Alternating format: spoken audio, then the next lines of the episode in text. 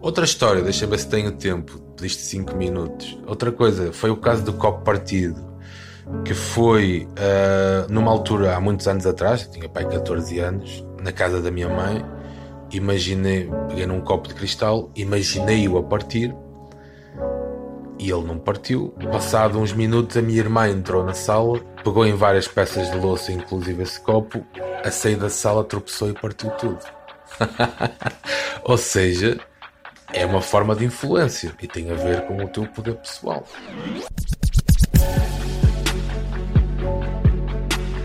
Páginas abertas.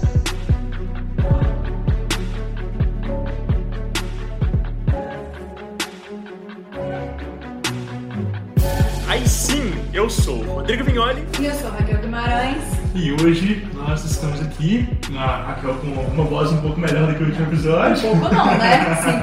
100% melhor, né? Isso tá tirando. Tá começando mais páginas abertas. Dessa vez, episódio número 9. A gente vai falar sobre poder pessoal, a gente vai falar sobre magnetismo, vontade e potência. Tá? É, eu preciso dizer que o Páginas Abertas ele é um programa, do, um quadro do Diário Mágico, né? o Diário Mágico é um podcast que ele é quinzenal e o Páginas Abertas ele acontece uma vez por mês, sempre na primeira sexta-feira do mês, às 8 horas da noite, sempre ao vivo comigo com a Raquel, né? E é, a gente já tem a definição do nosso próximo tema. Uh, o nosso próximo tema ele foi votado no nosso grupo de apoiadores. É, e o pessoal decidiu que a gente vai falar sobre técnicas de projeção de energia. Então a gente vai falar sobre reiki, a gente vai falar sobre jorei, a gente vai falar sobre cura prânica, a gente vai falar sobre uma série de técnicas diferentes. E para isso eu aguardo os relatos de vocês sejam terapeutas, sejam pessoas que fizeram né, esses cursos, essas formações por conta própria para né, usar no dia a dia, para integrar isso com magia, com espiritualidade, com ocultismo, né, sejam pessoas que foram submetidas a esses tratamentos, né, histórias tanto de é, surpresas com as técnicas, é, quanto de confirmações que vocês já esperavam, quanto mesmo de, sei lá, é, histórias que deu ruim, né, que você recebeu uma técnica que não foi tão legal e tudo, é, todos quaisquer tipos de histórias acerca envolvendo é, técnicas de projeção de energia serão bem-vindas, né? E aí vocês já sabem. Vocês mandam pra gente no DDD do WhatsApp no 31 97537 5123 é, ou também vocês podem mandar por texto pra gente no contato arroba diariomágico.com.br, tá? Se vocês forem mandar é, áudio, já sabem. É, Cinco minutos, por favor. Cinco minutos. Sete, pelo amor de Deus. É, sete minutos no máximo dos máximos. É, e faça um roteirinho ali antes de você, né, faz um ensaio. Você não precisa escrever em tópico no papel, mas você faz um ensaio para você saber o que, que você vai falar, o que, que é importante, o que, que não é. é. Isso torna muito mais dinâmico e muito mais bacana. E, é, bom, então é, esse, esse é o Páginas Abertas e a gente vai começar agora a falar sobre poder pessoal.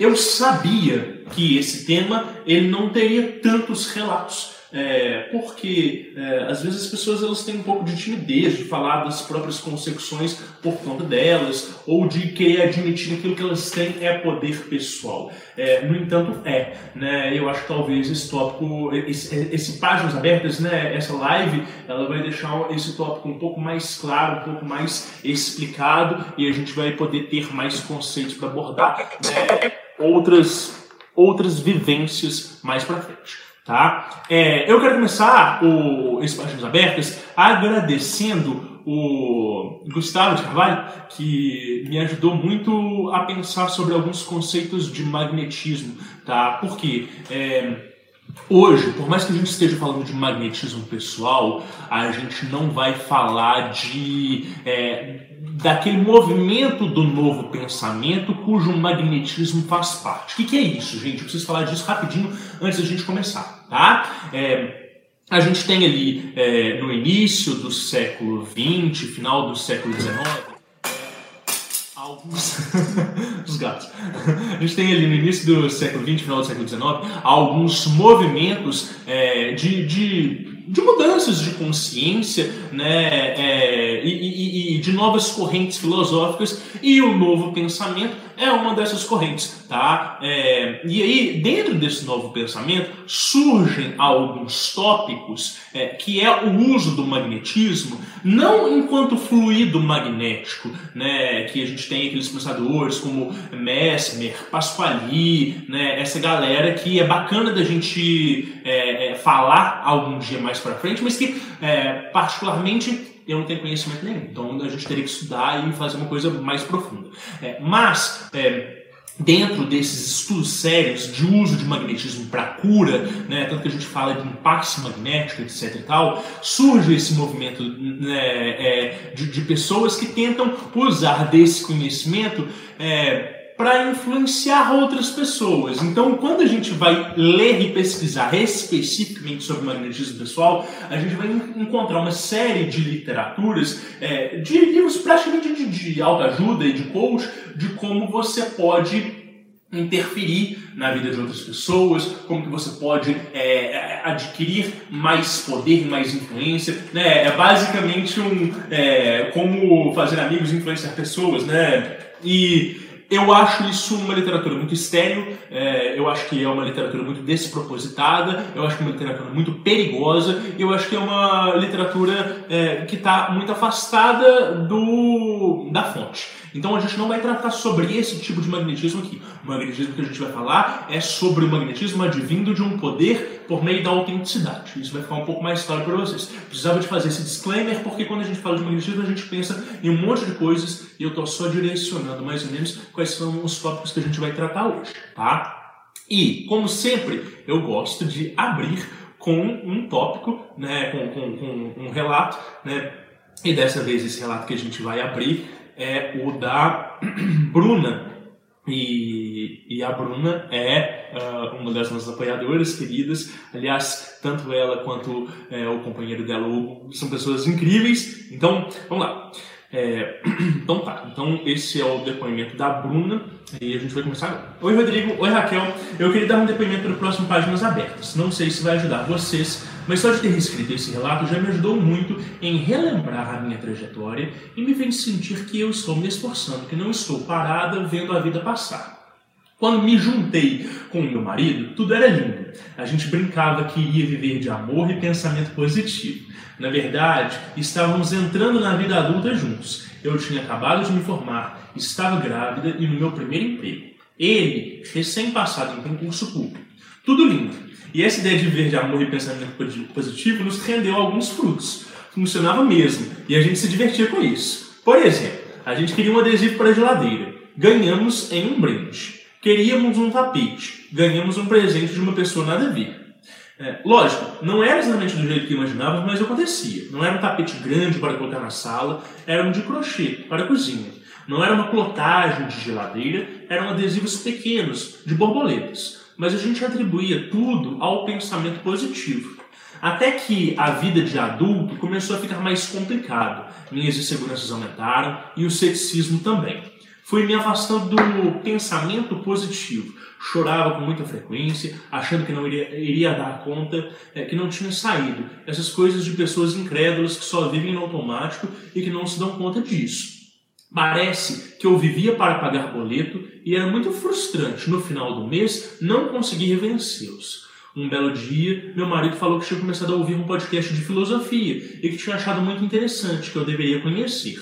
Eu nem sabia o que era podcast na época, mas fui atrás e conheci a nova Acrópole, um divisor de águas na minha vida.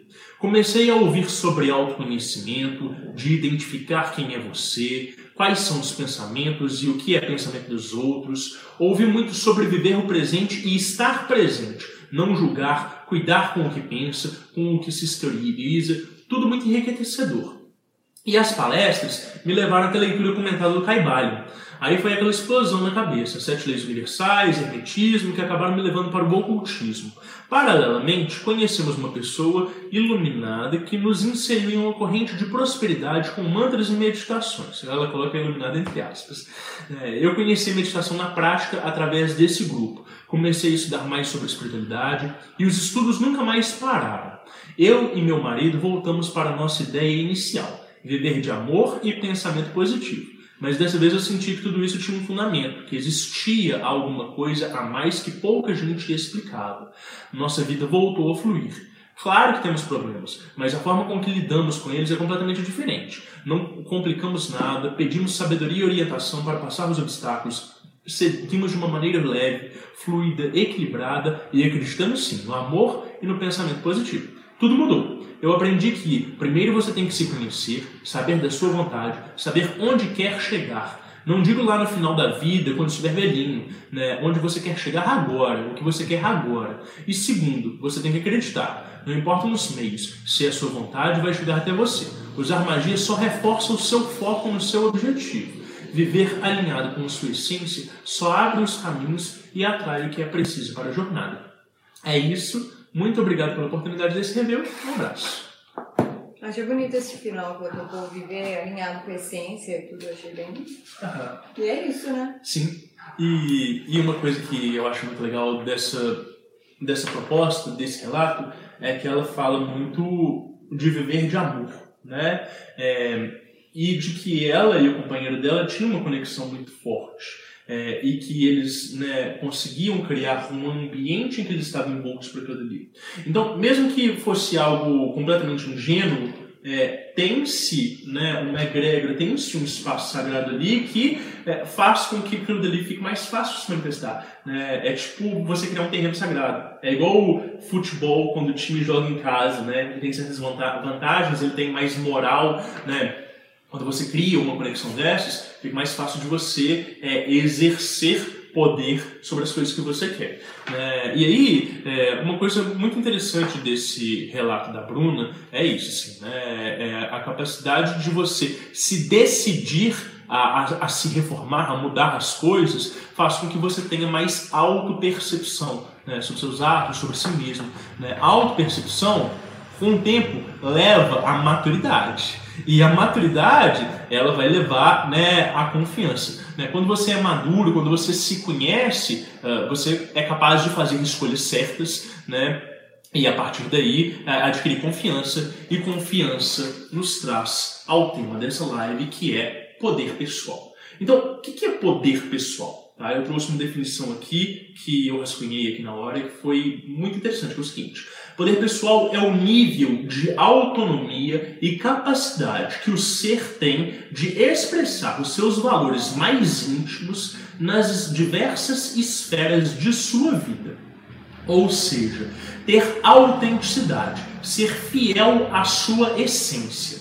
Tá? É, então a gente está falando, olha só, né, nível de autonomia e de capacidade de se expressar de forma fiel. Né? É, então, a pessoa que ela, ela tem valores, ela reconhece esses valores né? e ela consegue, é, nos diversos planos da vida dela, é, se expressar de forma livre, né? Ela não tem que ficar disfarçando os interesses dela para as pessoas ao redor. É, ela não tem que colocar muitas máscaras sociais ou ela não tem que ficar fazendo jogos de diplomacia. Né? Ela não tem que lidar com chantagens emocionais. Né? Ela consegue é, é, é se engajar nas relações de forma livre, fluida, espontânea e direta. Né? Isso é autonomia. Quanto mais filtros, mais dificuldades a gente vai colocando no processo, mais a gente dificulta a fluidez do nosso poder pessoal, de quem nós somos, até onde a gente vai chegar, até os objetivos que a gente está buscando. Tá? Então, se a gente está falando que poder pessoal é autenticidade,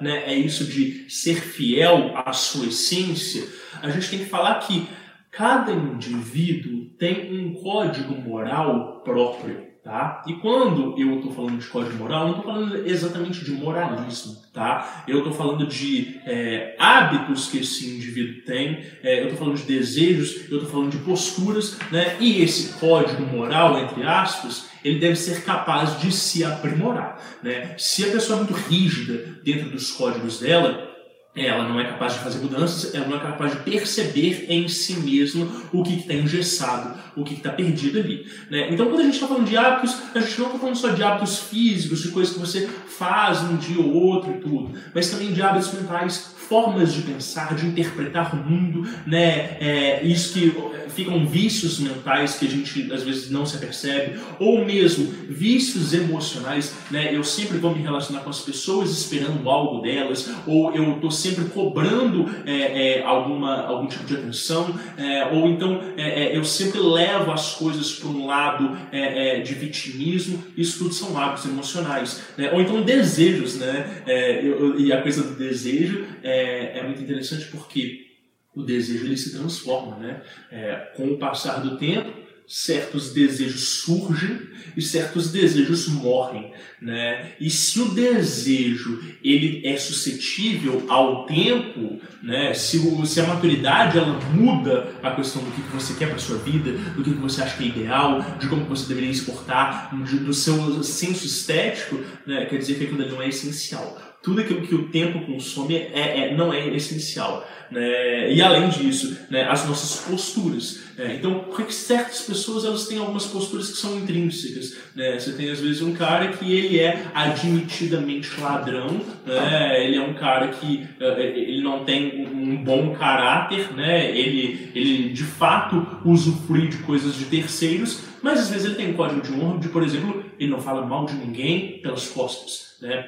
Ou é, ele é uma pessoa que ele rouba só de um tipo de pessoas, não de outros. Né? Nós temos, é, então, certos valores internos que às vezes a gente nem mesmo sabe explicar de onde eles vêm e por quê.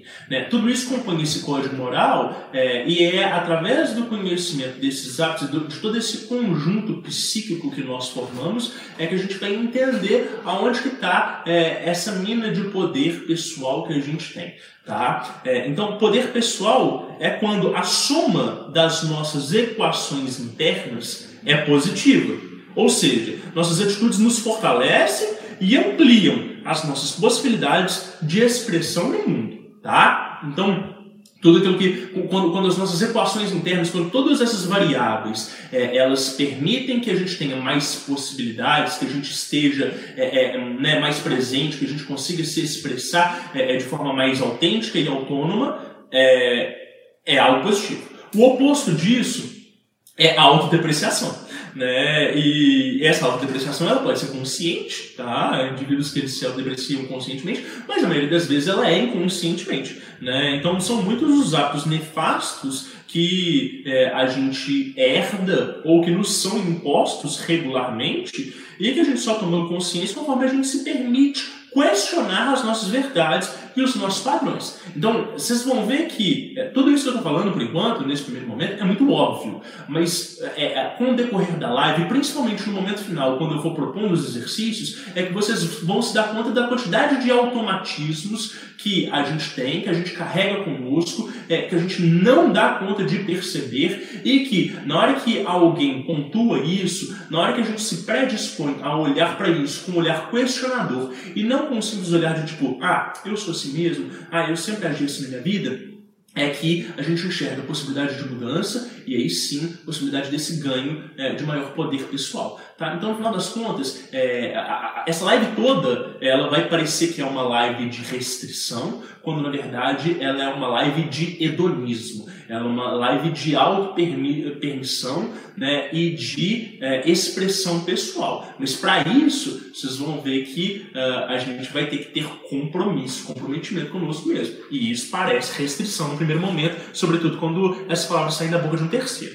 Tá? Então, é claro que é, a ilusão de poder não é poder. Né? É, ou seja, a arrogância desempodera o indivíduo por ela não ser autêntica. Né? A arrogância, na maioria das vezes, ela está embasada na insegurança. É, essa frase, ela está aqui, né? A, a, a, a, síntese dela é quem pode faz e quem não pode grita, é, que é para dizer justamente que uh, muitas vezes, já que a gente está falando de poder pessoal, é, a gente vai ter inúmeros indivíduos, provavelmente todas as pessoas que estão assistindo, é, vão ter né, alguma ilusão de poder ou alguma ilusão de fraqueza. Nossa, eu sou muito foda, ou então, nossa, eu não posso nada. É, e são essas ilusões que a gente precisa de conciliar e solucionar a fim de a gente conseguir ter uma imagem e uma visão sincera correta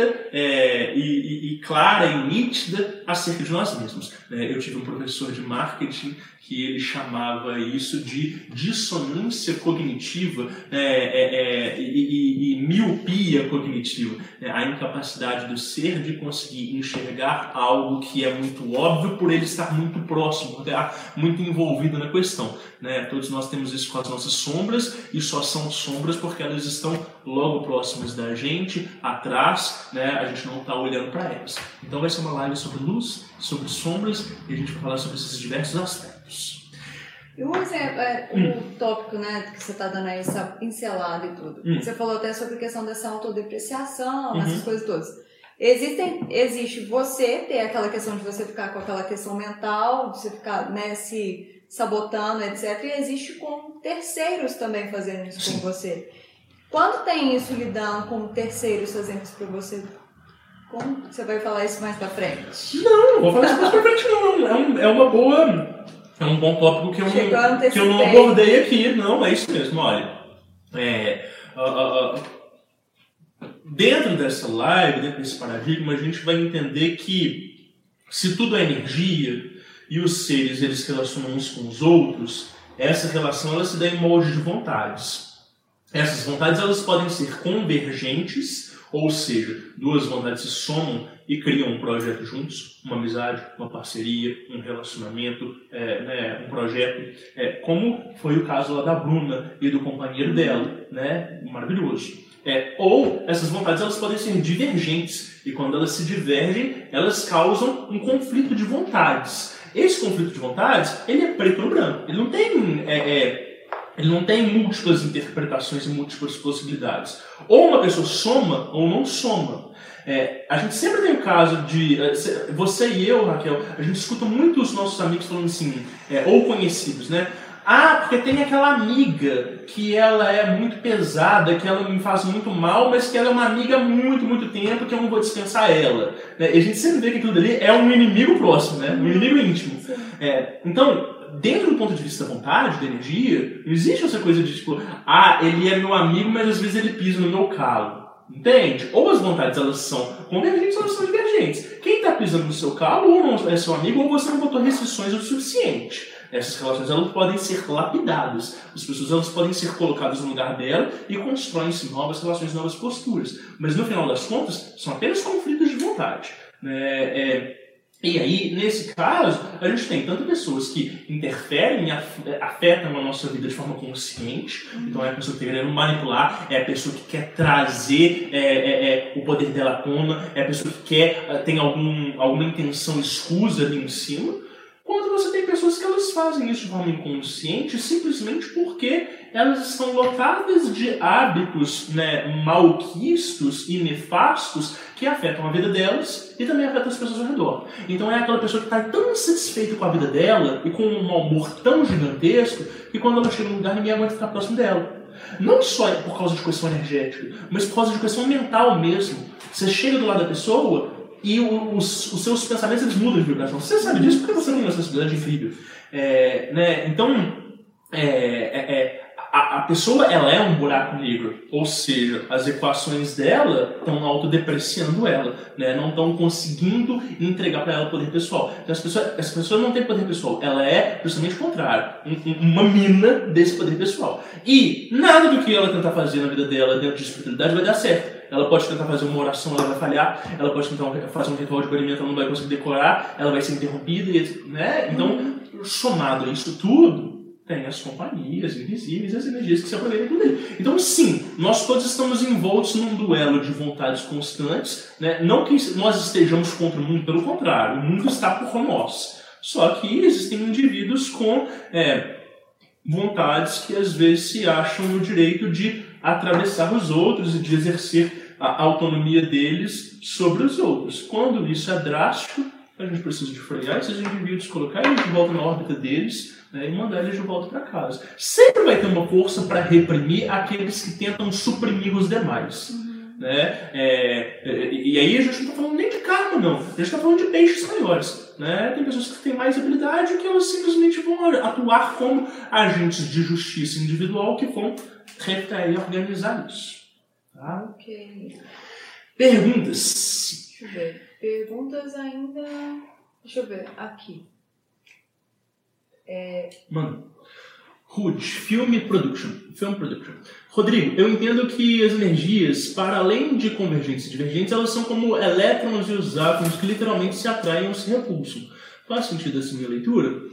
Faz, faz todo sentido. Eu acho que é, é bem isso, sim. Eu acho que a gente tem é, diversas formas de interpretar e de entender isso aí. As metáforas, elas são muito, é, muito bem-vindas, tá? É, bom, então, eu tenho um texto muito legal do Iago. Também não é a primeira vez do que o Iago participa aqui no, no Páginas Abertas, tá? É, e o texto dele é sobre a tia Antonieta.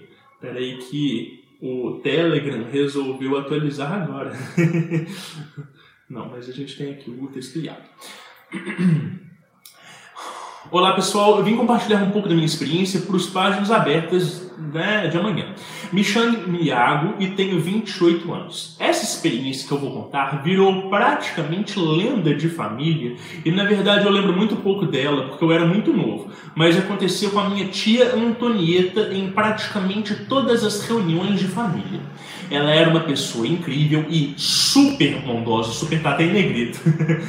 é, beata desde sempre, caridosa e super católica. Mas ela exercia uma força descomunal quando chegava nas reuniões. Quem mais conta essa história é a minha madrinha, e ela sempre diz que quando a tia Antonieta estava para chegar, momentos antes de ela abrir o portão, adentrar mesmo o lugar, todo mundo ficava em quase total silêncio, calmos, Podia estar a algazarra que fosse, as pessoas se acalmavam e ficavam quietas. Minha madrinha diz que ela era acompanhada de espíritos muito iluminados. Minha madrinha é espírita. E que essa força que ela trazia com ela inundava todo mundo. Já aconteceu dessa minha tia Antonieta chegar no meio de um parabéns e todo mundo parar de cantar porque sabiam, de alguma forma, que era ela quem estava subindo de elevador guardo muitas lembranças muito boas dela, principalmente da casa dela, onde tinha uma roseira enorme. Ela deu muitos brotos para muitas pessoas da família, inclusive para minha mãe. Tanto a roseira da casa dela quanto os brotos foram presenteados, murcharam e morreram semanas depois que minha tia fez a passagem. Essa é a história. Eu espero ter compartilhado algo legal. Valeu! Sônia, o subir de elevador é que ela faleceu? Não, quando ela estava chegando na casa. Quando ela estava chegando na casa, que ela chegava de elevador, todo mundo parava. Ah, é elevador real, né? Real. Eu já tô levando tudo já no, no negócio astral, tá achando? Já tô imaginando ela. O que, que você achou da Tia Antonieta? Não, maravilhosa. Adorei a Tia Antonieta. É, a gente tinha uma conhecida que tinha assim, um campo energético tão cabuloso é, quando ela quando ela estava na esquina para chegar no lugar que a gente estava, é, as pessoas já sentiam a presença dela na sala. E aí isso já ia mudando, já ia interferindo em toda a energia, assim, era muito legal, era muito interessante. É, essa coisa de desse campo energético tão forte que ele influencia todo mundo ao redor, faz com que as pessoas é, é, mudem, é, é, é, algo que eu adoro ver esse tipo de história. Ah, pode. A Jéssica perguntou: quando você diz ideias maquiavélicas, isso se dá porque a pessoa não realiza suas vontades sinceras, independente de qual ela seja, ou seja, qualquer desejo? É, ideias maquiavélicas se dá porque as pessoas não realizam suas vontades sinceras. Eu acho que é o seguinte: as pessoas que têm é, uma postura maquiavélica, elas estão movidas pelo desejo é, né, elas são movidas por algum tipo de intenção escusa é, e elas usam desses subterfúgios para que uh, elas possam manipular os outros ou mesmo é, é, isso assola elas por uma insatisfação é, existencial. É, de novo, gente, esse termo, satisfação existencial. Nossa capacidade de é, estarmos alinhados conosco essencialmente. Né? Toda vez que a gente, a gente pode se satisfazer em muitos níveis. Né? A satisfação existencial ela acontece quando a gente se satisfaz espiritualmente. Né? Então, sim, pode, pode, ser, pode ser isso sim. E o Gustavo? É Gustavo? The G. Keston.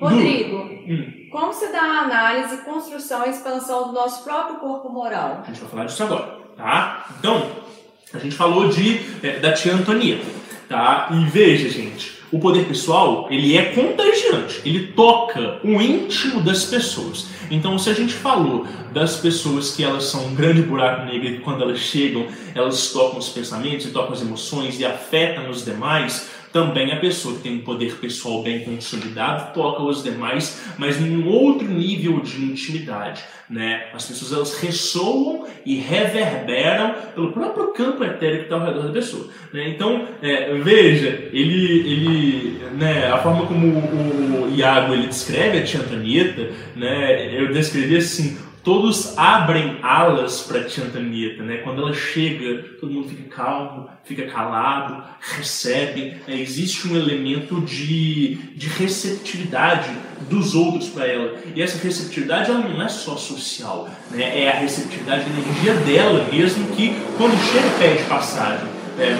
E o poder pessoal, é, ele tem a ver com isso, né? Ele é uma questão de presença de assinatura energética. De novo, a palavrinha, autenticidade. Né? Então, Tia Antonieta, ela é o que ela é. Ela não é nada mais e nada menos do que ela é. Tá? É, e nós estamos falando dela aqui, quer dizer, ela se faz presente. Né? O poder pessoal, ela é, ele é essa capacidade de estar presente no ambiente e exercer esse magnetismo, essa força, essa intensidade ao nosso redor. Né? Isso pode ser direcionado, como a gente vai ver quando a gente começar a falar sobre magia e sobre o uso desse poder pessoal né, na prática mágica, né? mas em geral, o indivíduo que ele é provido dessa qualidade de vitalidade, ele está né, afetando tudo ao redor dele. E não se enganem, gente, todos nós temos um nível de poder pessoal maior ou menor. Né? O grande ponto dessa live é evidenciar o que, que isso é, para que a gente possa cultivar e trabalhar né, esse aspecto interno de forma saudável, coerente e harmônica conosco com o mundo ao redor. Tá?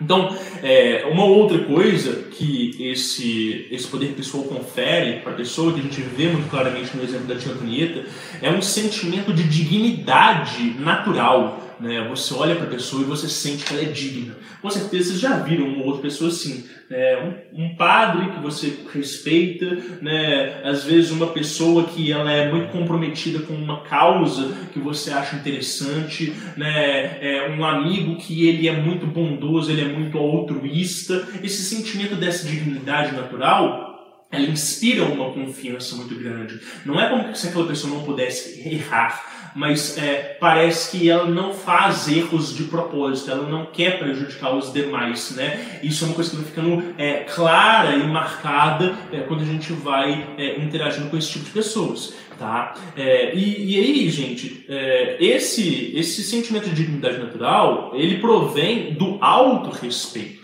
Né? Ele provém desse, dessa capacidade de autocuidado, né? de saber respeitar a nossa própria essência. Então, isso que o G. Keston é, perguntou, né, sobre como identificar e cultivar esse corpo moral, é o que a gente vai falar mais para frente a partir dessas da, da, das questões, desdobramentos do autocuidado. Tá? Então, autocuidado, né, cuidar de nós mesmos, inspira a admiração dos demais. Não só no sentido de é, excitar, né, de, de, é, é, de, de fazer com que as pessoas nos admirem, mas também no sentido de trazer inspiração para as pessoas. Quando você encontra uma pessoa, por exemplo, que ela tem uma prática muito determinada e muito direitinha, não sei se é uma prática energética, uma pessoa que vai na academia todos os dias, né, ou uma pessoa que ela está fazendo o quinto curso de idioma dela, né, ou uma pessoa que ela está lendo sobre diversos assuntos. Né, ah, estou falando só de coisas intelectuais. Então, uma pessoa que ela tem um trabalho social, que às vezes ela tem ali um trabalho caritativo, né, é, bem consolidado. Aquilo dali inspira, né?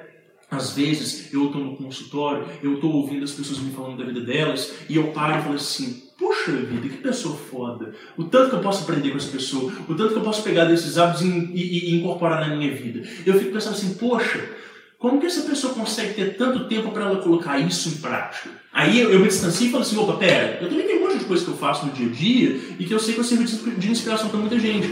Mas é esse sentimento de você ser tocado, de você se sentir inspirado pelo outro, né, que é o poder pessoal. E às vezes para a pessoa não é uma coisa nada demais, inclusive já está automatizado, é uma coisa que faz bem para ela. Né? Então vocês vão ver que o poder pessoal ele tem muito a ver com essa coisa da espontaneidade, né, dessa, dessa autonomia sem rigidez, sem cobrança. É, né? Então, esse autocuidado, né, é, é, é, ele está envolto né, na percepção do indivíduo acerca de si mesmo, né, e vocês conseguem perceber que é, quando a gente está falando desse poder pessoal, dessa inspiração, isso tudo é uma questão de projeção, né, é, é, é como o mundo vê esse indivíduo e é também a forma como esse indivíduo enxerga a si mesmo a partir do mundo. Né? Então, é, é, poder pessoal, da forma como a gente está definindo aqui, é, né, parece que ele existe no âmbito do social, que ele existe a partir da relação do indivíduo para com o outro. Mas isso não é verdade. Né? O poder pessoal está calcado no indivíduo para consigo mesmo. Né? Só existe pessoal, poder pessoal né, quando a gente está falando de autenticidade, é quando o indivíduo consegue encontrar as referências internas dele. Se o poder ele é calcado a partir das relações, né, ele não é pessoal, né? E ele não é, é, estável, né? Então, se a pessoa ela só tem poder sobre você porque ela está numa hierarquia dentro da empresa, né? É, o que, que aquele indivíduo é para com você no âmbito pessoal, né? Para além das inseguranças que a gente mistura, para além da vida pessoal que às vezes a gente leva para o trabalho, etc. E tal, é, se existe algum tipo de formulação que legitima aquele poder então o poder não é pessoal. Né? O poder pessoal, então, ele provém do indivíduo para com ele mesmo. É por isso que a gente está falando dessa questão de autorrespeito, né? dessa dignidade natural né? que advém do, do ser com ele mesmo. Tá? E é, a gente precisa de fazer alguns adendos aqui que são talvez a parte mais importante da live. Né? Autocuidado não é rigidez. Autocuidado não é perfeccionismo. Autocuidado não é martírio, não é sofrimento e nem sacrifício. Nada que viole o regozijo do ser, né, o prazer de ser quem se é, é autocuidado. Tudo aquilo que é, é, é, é fere a sua condição de satisfação consigo mesmo não está no terreno do autocuidado e, portanto, não é poder pessoal. Poder pessoal é, é, é, justamente esse regozijo do ser de estar vivo e de estar exercendo quem ele é. Né? Então, é, não pode ser uma coisa pesada, não pode ser um compromisso que você faz só porque você quer provar para os outros. Ele não está calcado no outro, ele está calcado em si. Né? O, o senso de importância ele tem que vir de você para com você. Né? Então, a gente não está falando de restrição, a gente está falando de compromisso e comprometimento. Às vezes, através do compromisso, sim, a gente vai se auto-restringir, mas não em decorrência dos outros, mas sim por causa uh, né, daquilo que a gente está se propondo a fazer. Então, é, quando a gente fala de autocuidado, a gente está falando de vínculo, a gente está falando de intimidade, principalmente, intimidade consigo mesmo, tá? Então, é, é, é, é essa conexão com o que nos move, né, com a nossa essência, com aquilo que é mais íntimo, tá? É, e aí, nisso, eu já estou ali respondendo um pouco dessa, dessa questão do, do G. Keston, né? Então, é, quando a gente tem uh, uh, esse autocuidado, muitas vezes é, a gente pode se deparar com uma sensação de consciência pesada. Nossa, me comprometi a fazer uma oração de 21 dias seguidos e perdi no 17 e eu estou me sentindo a pior pessoa do mundo. Né? Então, nossa, eu estava fazendo os meus treinos direitinho, mas aconteceu uma coisa, eu não consegui treinar, não consegui ir na academia, não consegui fazer alguma coisa, né? e, e agora eu estou me sentindo a pior pessoa do mundo. Né? É, a consciência pesada, ela atrasa o homem. Né? É o gatinho.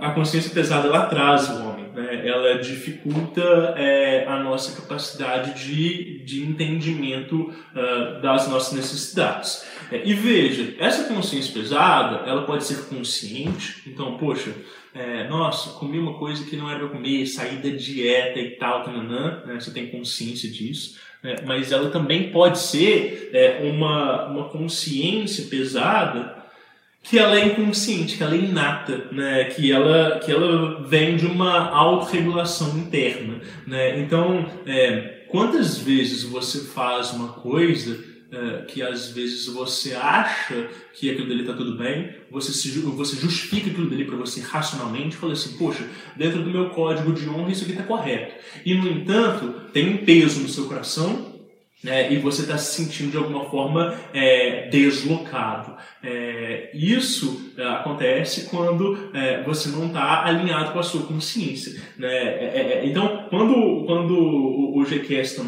né, ele fala da questão de né, de, de, como descobrir e ampliar e, e, aprimorar esse código moral, esse código moral vem da identificação dessa consciência interna. Né? É, na nossa infância, nas fábulas, os nossos pais contavam que tinha um anjinho e um diabinho. Uhum. Né? E quando você escutava o diabinho, é, você fazia coisas erradas, quando você escutava o anjinho, você fazia coisas certas. É uma metáfora lúdica para tentar dizer que existe sim uma consciência para além dos nossos valores morais conscientes né, e que é, ela nos ajuda a regular e sopesar o que, que é confortável para a gente ou não.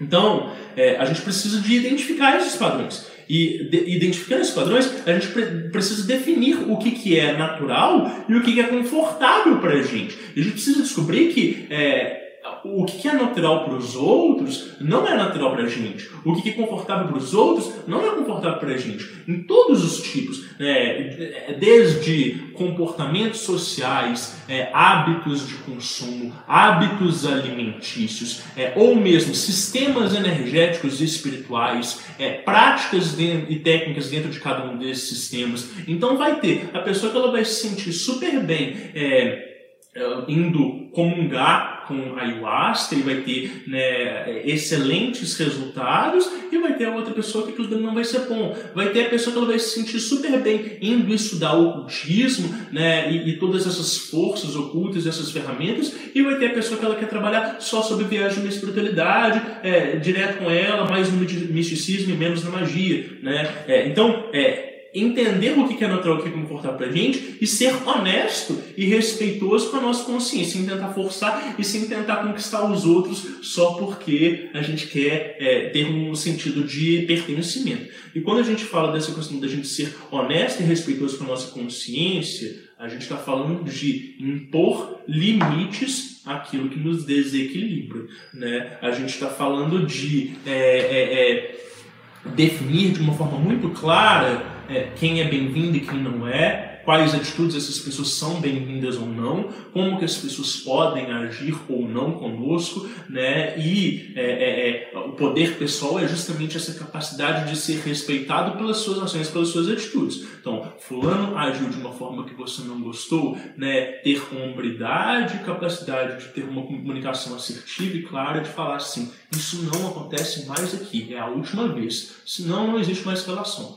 Né? É, e, por último, né, quando a gente se dispõe a reformar esses códigos internos todos, né, a gente adquire compromisso conosco mesmo. E compromisso é sinônimo de poder pessoal. Tá? É, pode falar? Eu só vou levantar, só vou pegar o negócio no chão. Você quer que fale a pergunta então? Isso, por favor. Vamos lá. Você tem só que arrumar aqui também, que tá, ficou torto. Mas quando você Esse? É. Assim? Acho que deu. Ah, conta. Problemas técnicos, gente, pelos gatinhos. é, vamos lá. Lin, é, Lincentes. Esse poder pessoal é sempre ligado a uma moralidade e ética? Pessoal. Pessoal. É uma moralidade interna. A gente não está falando de código de honra de religião alguma ou de estruturação de que, que outras pessoas falam. Né? A gente está falando de entender esses fluxos naturais internos. Por isso que é tão difícil. Porque você não consegue seguir uma, uma cartilha.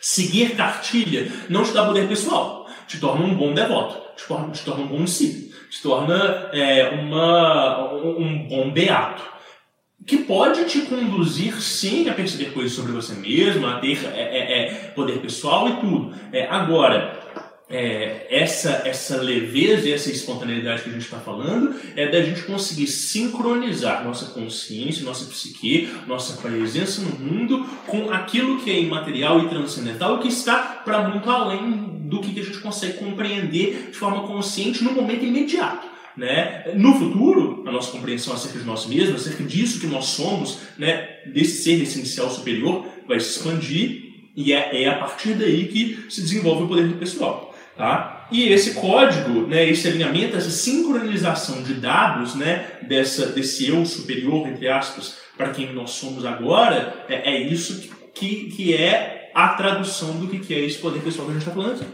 Tá? Agora é Jéssica, Jesus, Jesus. Isso é bem peculiar, porque às vezes é bem difícil ser autêntico dentro dessa realidade.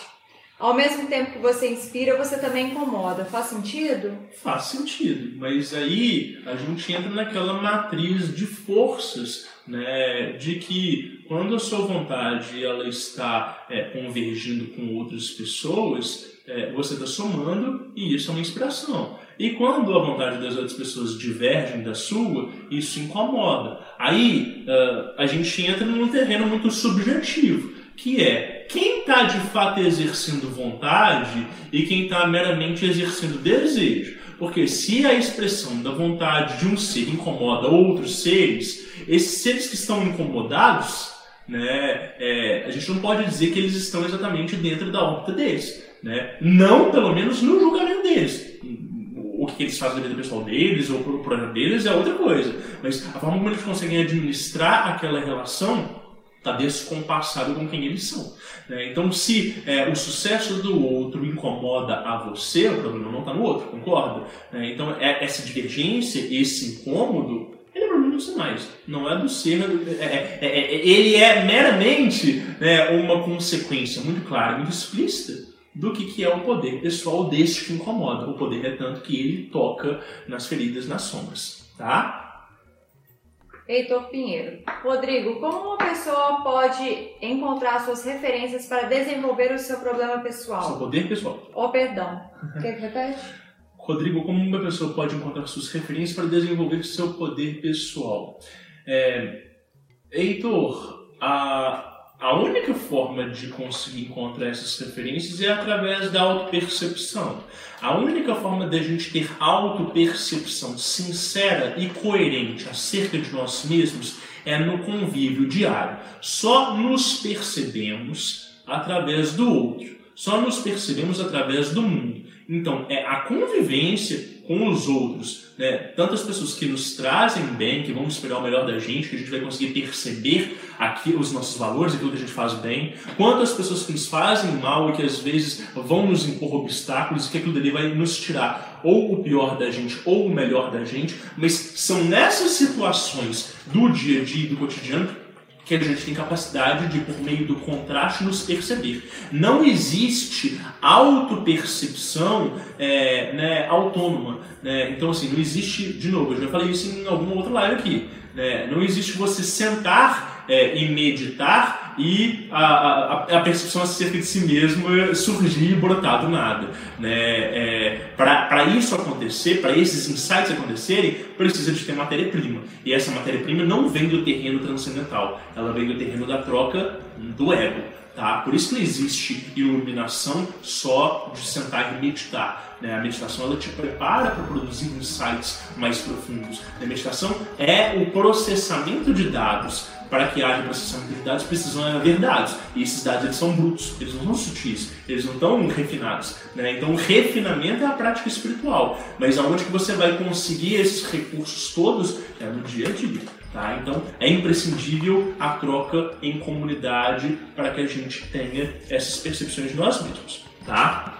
Você vai pôr um áudio por enquanto e Eu a gente volta para as perguntas? Isso, vou botar um áudio aqui bem interessante.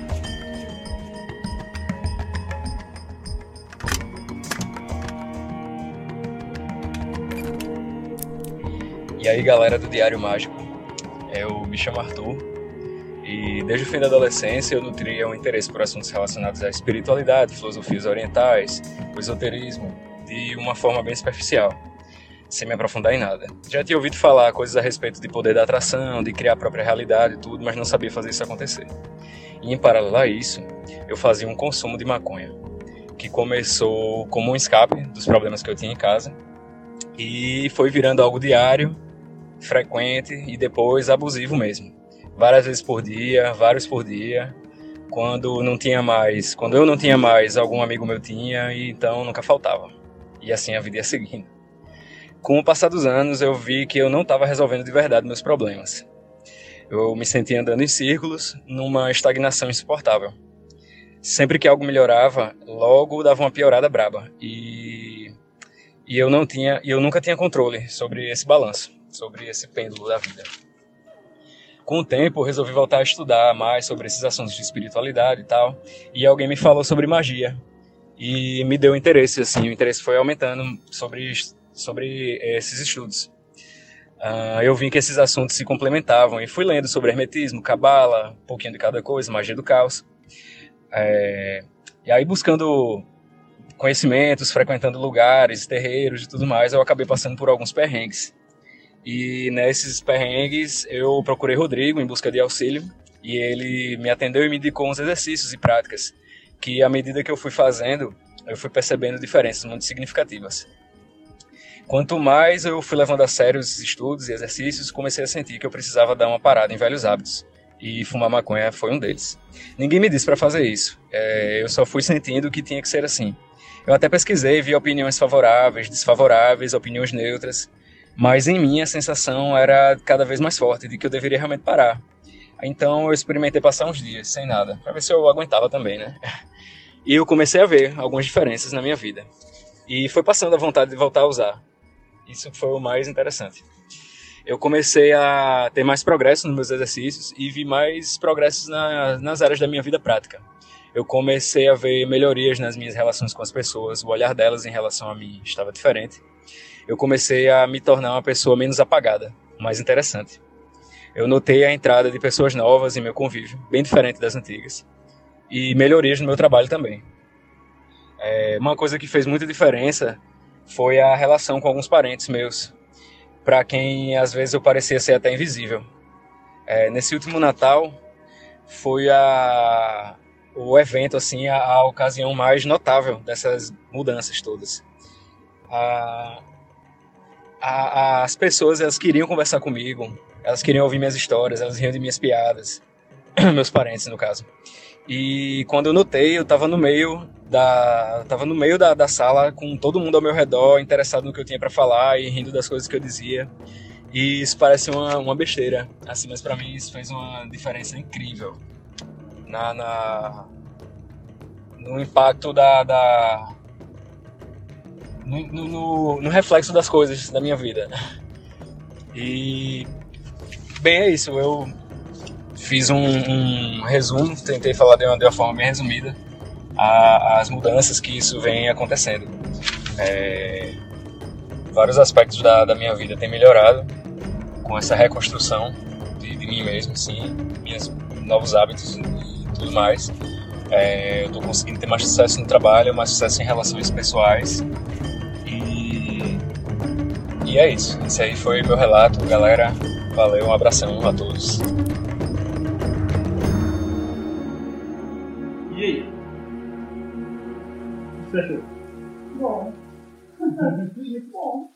É, o, o áudio Arthur ele é muito legal porque ele fala de um processo de é, auto, auto-observação e de maturidade que gera um compromisso consigo mesmo. E ele fala, assim, que em momento nenhum ninguém falou nada sobre isso. Ele pesquisou, ele entendeu o que era melhor para ele, ele entendeu o que ele queria, né? E a partir daquilo ali, ele foi se desenvolvendo, foi melhorando os aspectos dele.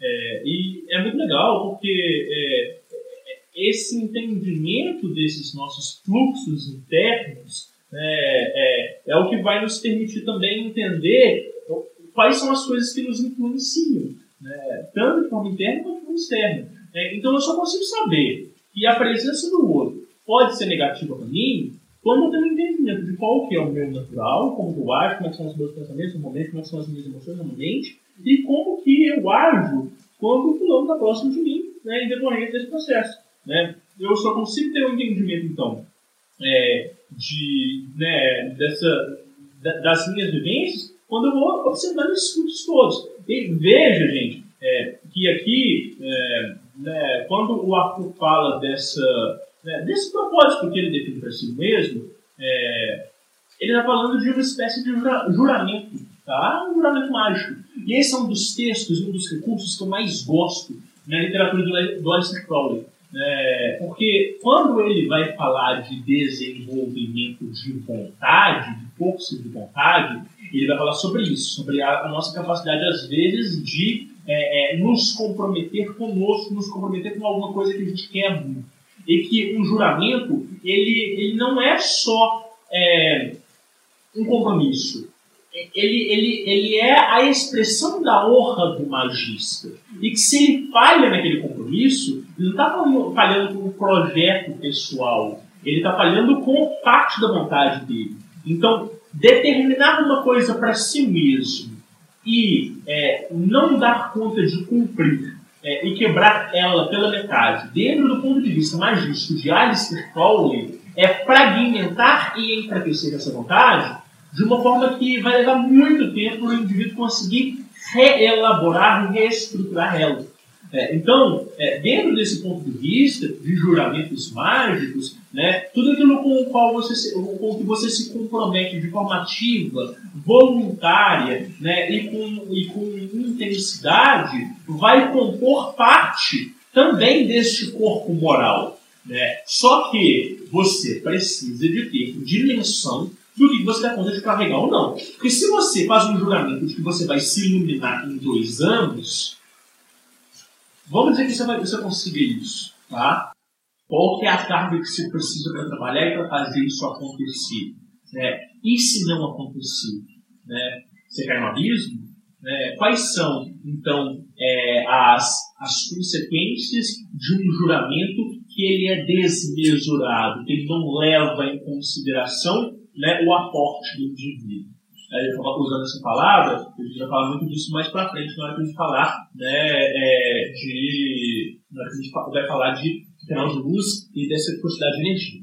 Tá? O João, eu achei interessante que partiu uma vontade muito grande dele também, que é o mais importante, né? Porque se ele também não tivesse essa vontade, se fosse alguém falando e tudo, talvez não teria tanta, é, tanto resultado igual foi uma verdadeira vontade que ele teve, né? Sim, sim. E, e, e o mais legal é que essa vontade dele, né, é, é, e esse comprometimento, ele advém das práticas.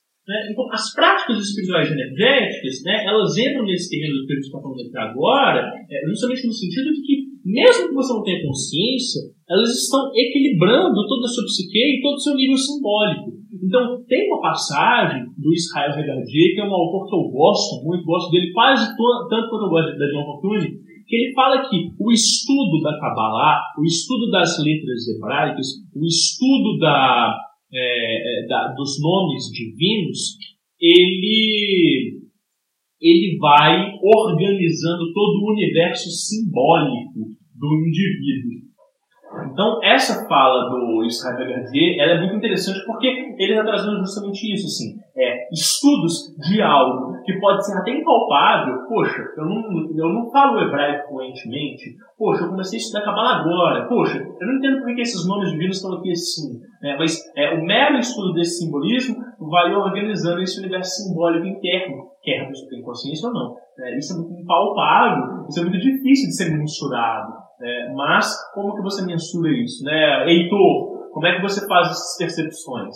Com anotação sistemática, né? É, fazendo, as, é, é, é, fazendo as anotações, percebendo como é que variam os seus humores, como é que variam as suas práticas, como é que variam os seus resultados, né? e a partir daí fazendo sínteses e tendo esse entendimento. Opa, pera, comecei a fazer essa prática diariamente, tem dois meses. Nossa, quanta coisa mudou é, comecei a fazer uma prática de alto amor na frente do espelho todos os dias. Nossa, estou me achando mais bonito, nossa, estou me achando mais apresentado, nossa, não estou com vergonha de sair de casa, de aparecer em público, de conversar com outras pessoas, né? Então, assim, é, vai fazer umas práticas, vai tantos resultados, vai percebendo, e às vezes a gente tem a surpresa agradável de, lá na frente, depois de fazendo todas as coisas, notar que aquele resultado ele é muito palpável, muito claro, como eu não percebi isso antes? Nossa, é claro que é isso aqui. É, então é por aí. É, vamos para o nosso tópico do dia. Né? O mesmo Alistair Crowley define magia como a ciência e a arte de mudar, de causar mudanças de acordo com a vontade. Tá? Quando a gente fala de ciências, a gente está falando de é, método, a gente está falando de conhecimento sistematizado, a gente está falando de algo um pouco mais engessado. Né? Quando a gente fala de arte, a gente fala de uma livre expressão, a gente fala de adaptação.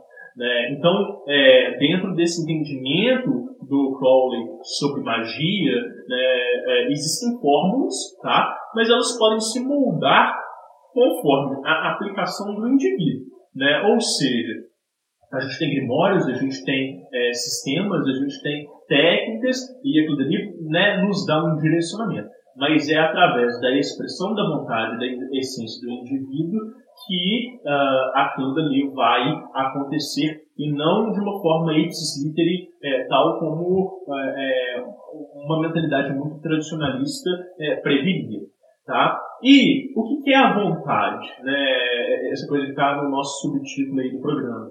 É, vontade é o combustível do universo. Tá? É, é, é energia vital. Né? Tudo o que há, tudo que existe, pulsa vigor. Ou seja, tudo que existe né, pode ser compreendido naquela equação de vontade que a gente está falando aqui. Né? Ou seja, é, a nossa vontade ela é a expressão da nossa essência, né, desse eu interno, desse eu superior, e ela precisa ser lapidada para conseguir dissolver os filtros e os bloqueios que impedem a gente de acessar o nosso potencial pleno. Tá? Então, vontade é uma coisa que ela é desenvolvível, aprimorável, né, que ela vai se expandindo aos poucos. Né? O que, que são esses bloqueios? São aqueles que nos desrespeitam é, existencialmente. Né? E quanto mais sutil é a nossa percepção, é, quanto mais a gente tem a capacidade de entender né, essas coisas impalpáveis na nossa psique, no nosso pensamento, na nossa emoção, mais a gente vai conseguir identificar coisas que vão nos parecer óbvias, mas que é, com um pouco menos de maturidade poderiam fazer o menor sentido. Nossa, isso aqui é tão é, pueril, né? Nossa, isso aqui é tão irrelevante. Nossa, as pessoas falam tanto de mudar esse hábito, mas isso aqui é uma besteira. É, e aí você passa por uma série de experiências, ganha mais maturidade, ganha mais autoconhecimento, e revê e fala assim, opa, pera, tem um porquê das pessoas falarem aquilo ali. Nossa, talvez essas, essas, essas, essas posturas elas não sejam tão extremadas. Nossa, é, talvez tenha né, alguma razão das pessoas pensarem assim. Então, com o desenvolvimento e a sutilização da nossa percepção, a gente também vai é, ganhando um maior entendimento sobre uma série de coisas que antes nos parecia é, verdades certas. Então, lembra lá no início que eu falei que uma das predeterminações para a gente desenvolver poder pessoal era a habilidade de questionar as nossas verdades e que o nosso corpo moral ele não podia ser rígido, né, que ele tinha que ser flexível, que a gente tinha que é, se dispor a rever uma série de coisas, é aí, tá? Perguntas, minha querida Raquel. Então, é, a Cris perguntou. Então, poder pessoal está intrinsecantemente relacionado à verdadeira vontade? Perfeitamente, Cris. Poder pessoal está intrinsecamente relacionado com a nossa verdadeira vontade. Sim. É. A expressão da nossa verdadeira vontade necessariamente nos confere poder pessoal.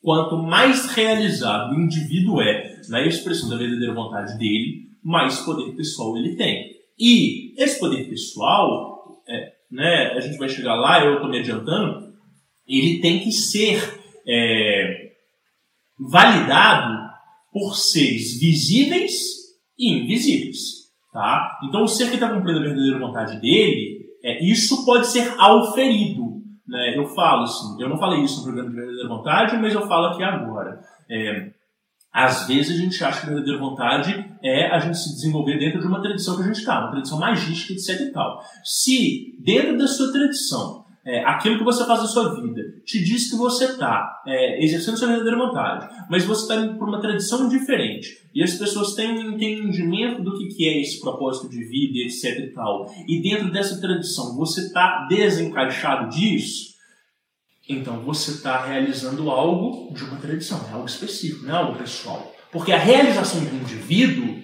ela vai se encaixar é, em vários em vários modelos diferentes. Não importa qual que seja a religião que você siga. É, claro que você tem é, religiões e sistemas que eles são estritamente tradicionais, rígidos, fechados, moralistas, e que eles vão dizer que o que você faz é errado etc e tal. Não é desses sistemas que eu estou falando. Estou falando de sistemas que eles né, é, é impulsionam o desenvolvimento do ser, impulsionam a expressão né, de sua qualidade, de sua característica divina, né, o ser que ele está alinhado consigo, ele deveria parecer alinhado sobre diversas lógicas diferentes e não só no grupinho que ele está. Né? Isso é imprescindível, gente. Né? Se a gente só está bem dentro do, dos padrões da, do, do, sistema que a gente está praticando, a gente está sendo adestrado. Né? Isso não é poder pessoal. Né? Concorda?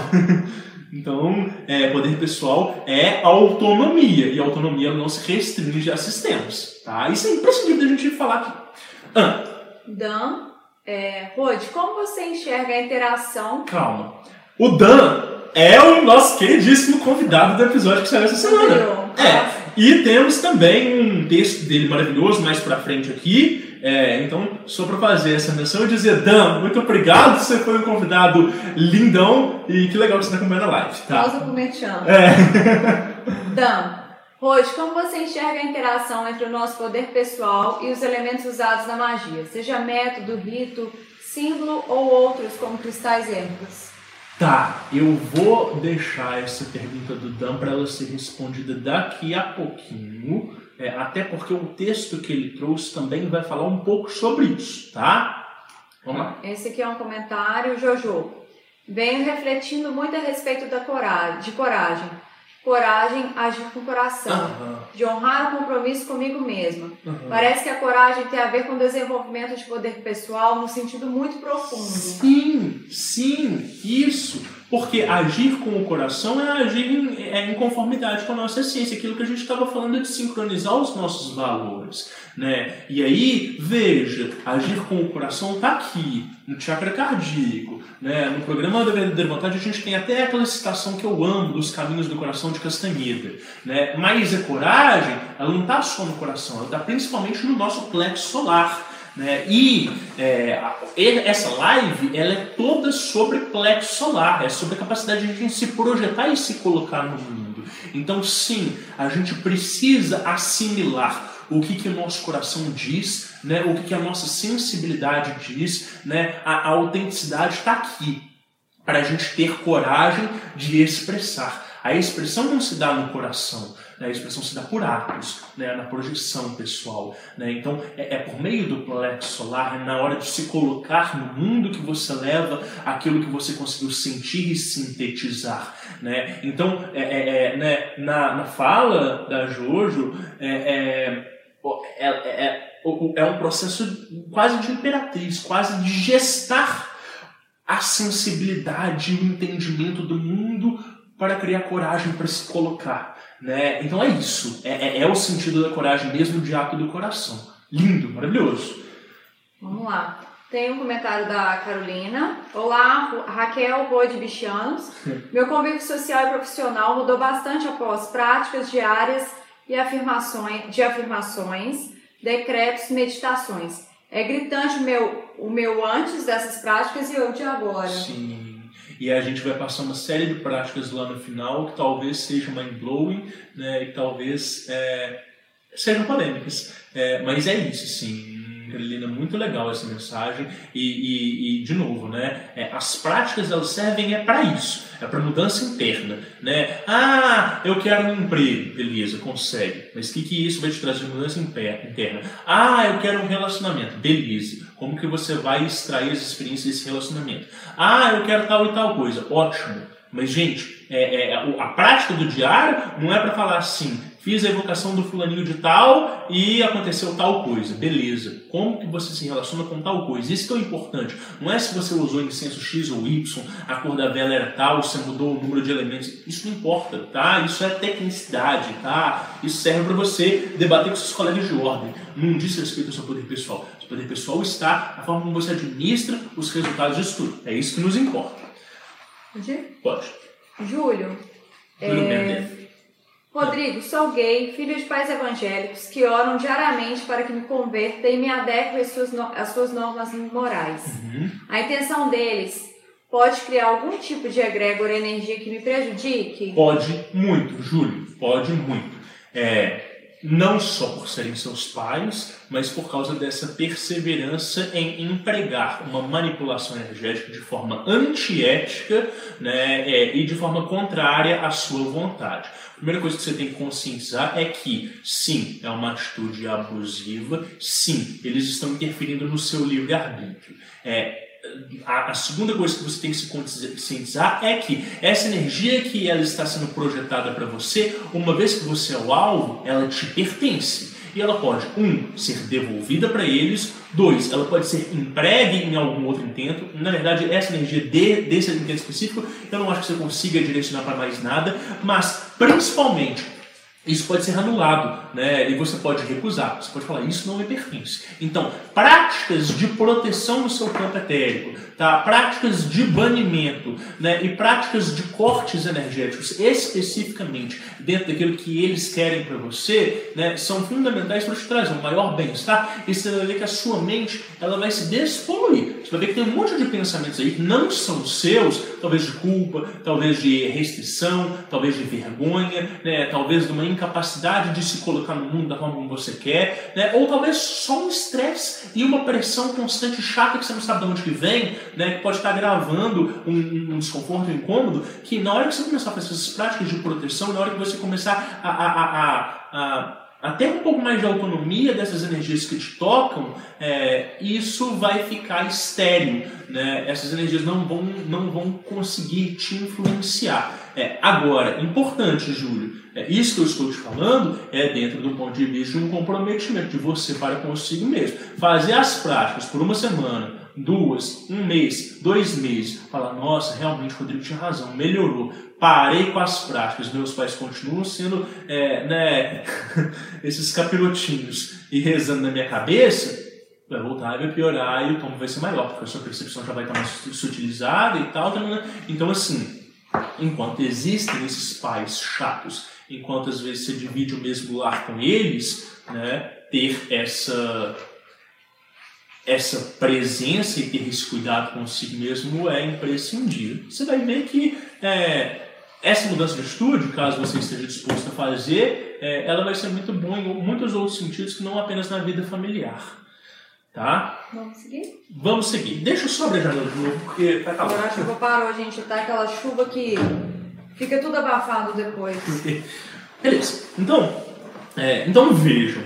É, se a magia ela nos confere poder de ação e o combustível dessa magia é a nossa vontade e vitalidade, os obstáculos são as influências e as distrações que nos apartam da nossa essência e, portanto, do sagrado, porque a nossa essência é um elemento sagrado.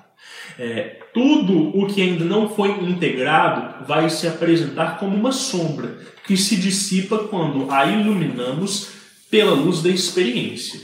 Magia, portanto, é a junção de atenção e intenção. A atenção é mental, é como você delineia aquilo que a, a intenção que é o emocional. A, a, a- emoção, então, é um combustível. A vontade está muito mais no terreno da, da emoção e da intenção do que no, do terreno da ação. Enquanto a ação ela delineia, planeja, direciona, é, a emoção, a intenção é o combustível, é a força, são os recursos que são empregos, tá? Magia, portanto, é a arte de, dire- de direcionamento dos recursos. Esses direcionamentos, gente, eles podem ser provenientes. Agora eu vou responder a, a pergunta do Dan. Eles podem ser provenientes do indivíduo quando o indivíduo está fazendo a magia por conta própria e ele está né, administrando aquilo ali por conta, pela sua própria conta. Né? Mas esses direcionamentos eles também podem ser é, de um método ou sistema específico, né? quando você lê um grimório, quando você lê um feitiço, quando você lê é, é, é alguma coisa num sistema que já está previsto, né? ou esse direcionamento ele também pode vir de uma orientação externa. Então não é exatamente o indivíduo, mas é, uma entidade mandou você fazer uma magia tal e tal e tal, né? Quem está dando direcionamento é aquela entidade. É aquele caso clássico de tipo assim: você vai no terreiro, pede uma coisa para Exu, e o Exu te pede assim, sei lá, você vai pegar seis, cora é, é, seis pregos enferrujados, vai pegar um coração de boi, não sei o que, tananã, tananã, tananã, é, e vai fazer isso na sexta-feira. Aí você falou assim: poxa, eu não tenho nem um texto que atesta o que eu estou fazendo. Eu não sei exatamente o que eu estou fazendo, não tem é, é, atenção consciente minha, mas eu vou fazer essa magia no dia tal. E aí você faz a magia e o negócio acontece. Por quê? Quem está fazendo a gestão dessas energias é aquela entidade que te passou. Então a gente tem é, é, é, é esses, esses, diversos aspectos do direcionamento. E se é um direcionamento de recursos, que recursos são esses? Esses recursos eles podem ser, então, entidades, quando você faz uma evocação, quando você faz um trato, aí você está usando a força da entidade, aquele recurso, aquele, é, é, né, aquela mina de poder, aquela mana pool, né? é, aquela piscina de mana para você direcionar, ou é, esses poderes eles podem ser de uma egrégora específica, você está inserido dentro de uma egrégora, né? ah, eu faço parte de um terreiro, eu faço parte de uma ordem esotérica, eu faço parte de um coven, de um círculo de magia, né? e a partir dali os indivíduos todos, eles trabalham com uma egrégora específica, aquilo dali confere né, o poder e o recurso para ser usado na magia. Ótimo. Né? É, esses recursos eles podem ser elementos, então, como o Dan falou, são ervas, são cristais, né? É, você consegue extrair aquilo dali, aquela energia elemental e empregar ela. Ou, por último, esses, esses elementos, né, esses recursos, eles podem ser o poder pessoal direto do indivíduo. Né? É, então, assim, lógico que o poder pessoal da, né, do, do, do, magista, do operador, ele vai se manifestar em todos esses outros casos. Você está lidando com a entidade, a troca que está sendo feita é a da sua energia. Né? Você está lidando com os elementos, né, com as ervas, com os cristais, né, essa troca ela só vai existir quando você é, consagra e estabelece uma relação com elementais. Né? Você está lidando com uma egrégora, você tem que ter acesso àquela egrégora, você tem que estar aceito. Né? Então tudo isso gira em, torno de, gira em torno de poder pessoal. Mas o que eu estou querendo dizer aqui é que às vezes você vê lá o pai de santo do terreiro de tal, né? E aí o pai de santo ele faz e acontece. Só que para ele fazer acontecer, ele faz oferenda para Exu, ele faz um corte, ele joga búzios, ele faz um ebó, blá blá blá blá blá blá blá blá tá? Ele está usando de elementos, ele está usando de egrégor, ele está usando de entidades. E aí você olha para aquele pai de santo que ele tem uma capacidade foda, e você olha para o campo dele e o campo dele é todo cagado. É cheio de demanda aquilo ali e tal, danã. Às vezes você vê um pai de santo fraco, que não tem poder pessoal, que não tem presença, não tem carisma, né? presença apagada e tal. Você fala, como é que pode? Porque tem poder, faz acontecer. E não tem presença. É, porque é um excelente administrador de recursos alheios. É, né? Por isso que eu falo, magia é diferente de espiritualidade. Magia, às vezes, tem a ver com tecnicidade, com a capacidade de conhecimento e entendimento de como você administra recursos. Né? Espiritualidade tem a ver com a, a capacidade do indivíduo de conexão consigo mesmo. É lógico que eu estou falando isso, mas a, a, maioria dos países que a gente tem aí tem uma presença muito incrível. Né? É, uma Ave Maria vale mais do que né, um ritual de banimento e tudo. Mas é, é, é meramente para a gente colocar nesses terrenos da gente entender por que, que algumas pessoas elas têm poder, mas não têm poder pessoal. Tá? Ah, briguei galera da mão esquerda que trabalha com os dados invertidos, etc e tal, tá, tá usando o poder das sombras, etc e tal. Sim, são recursos. Né? A gente tem é, é, é um, um, um, a gente tem muitas possibilidades de se explorar é, nos reinos das sombras. É uma possibilidade. Né? Exu e Pombagira trabalham com isso, bem como todos os deuses subterrâneos, etc. e tal. São possibilidades, são é, é, locais de poder. Né? O poder existe ali. É diferente de quando a gente está falando de poder pessoal. Na sombra, ela não tem luz própria. Aí, enfim, é, eu quero ler o texto do Dan, porque é um texto maravilhoso e vai agregar muito pra gente dentro disso aí, tá? Enquanto você tá pegando o texto do Dan, ele sugeriu um tema para a Hum. próxima live, Tá, que foi, peraí, práticas de defesa e e barreiras seria um tremendo tema na live, hein? Seria, mas é, esse é um curso que eu dou e eu quero deixar para dar essa live quando é, a pandemia já estiver um pouco mais controlada, que a gente possa fazer uma coisa grande tudo, porque aí o curso complementa, é, né, a live complementa o curso ou, ou vice-versa. Então vai ficar mais para frente, mas eu gosto sim. É, bom, então o Dan falou o seguinte: minha cola- colaboração por páginas abertas. Fala Rod, fala Raquel, aqui é o Dan, que talvez alguns dos seus ouvintes lembrem pela assinatura é, Raven, é, né, Heaven, R-A-V-N, que usei no Colégio Platinorum para falar de bruxaria, paganismo e magia. Atualmente, como você sabe, também estou estudando o daoísmo esotérico e isso me trouxe uma perspectiva interessante sobre a relação entre poder pessoal e sistemas mágicos.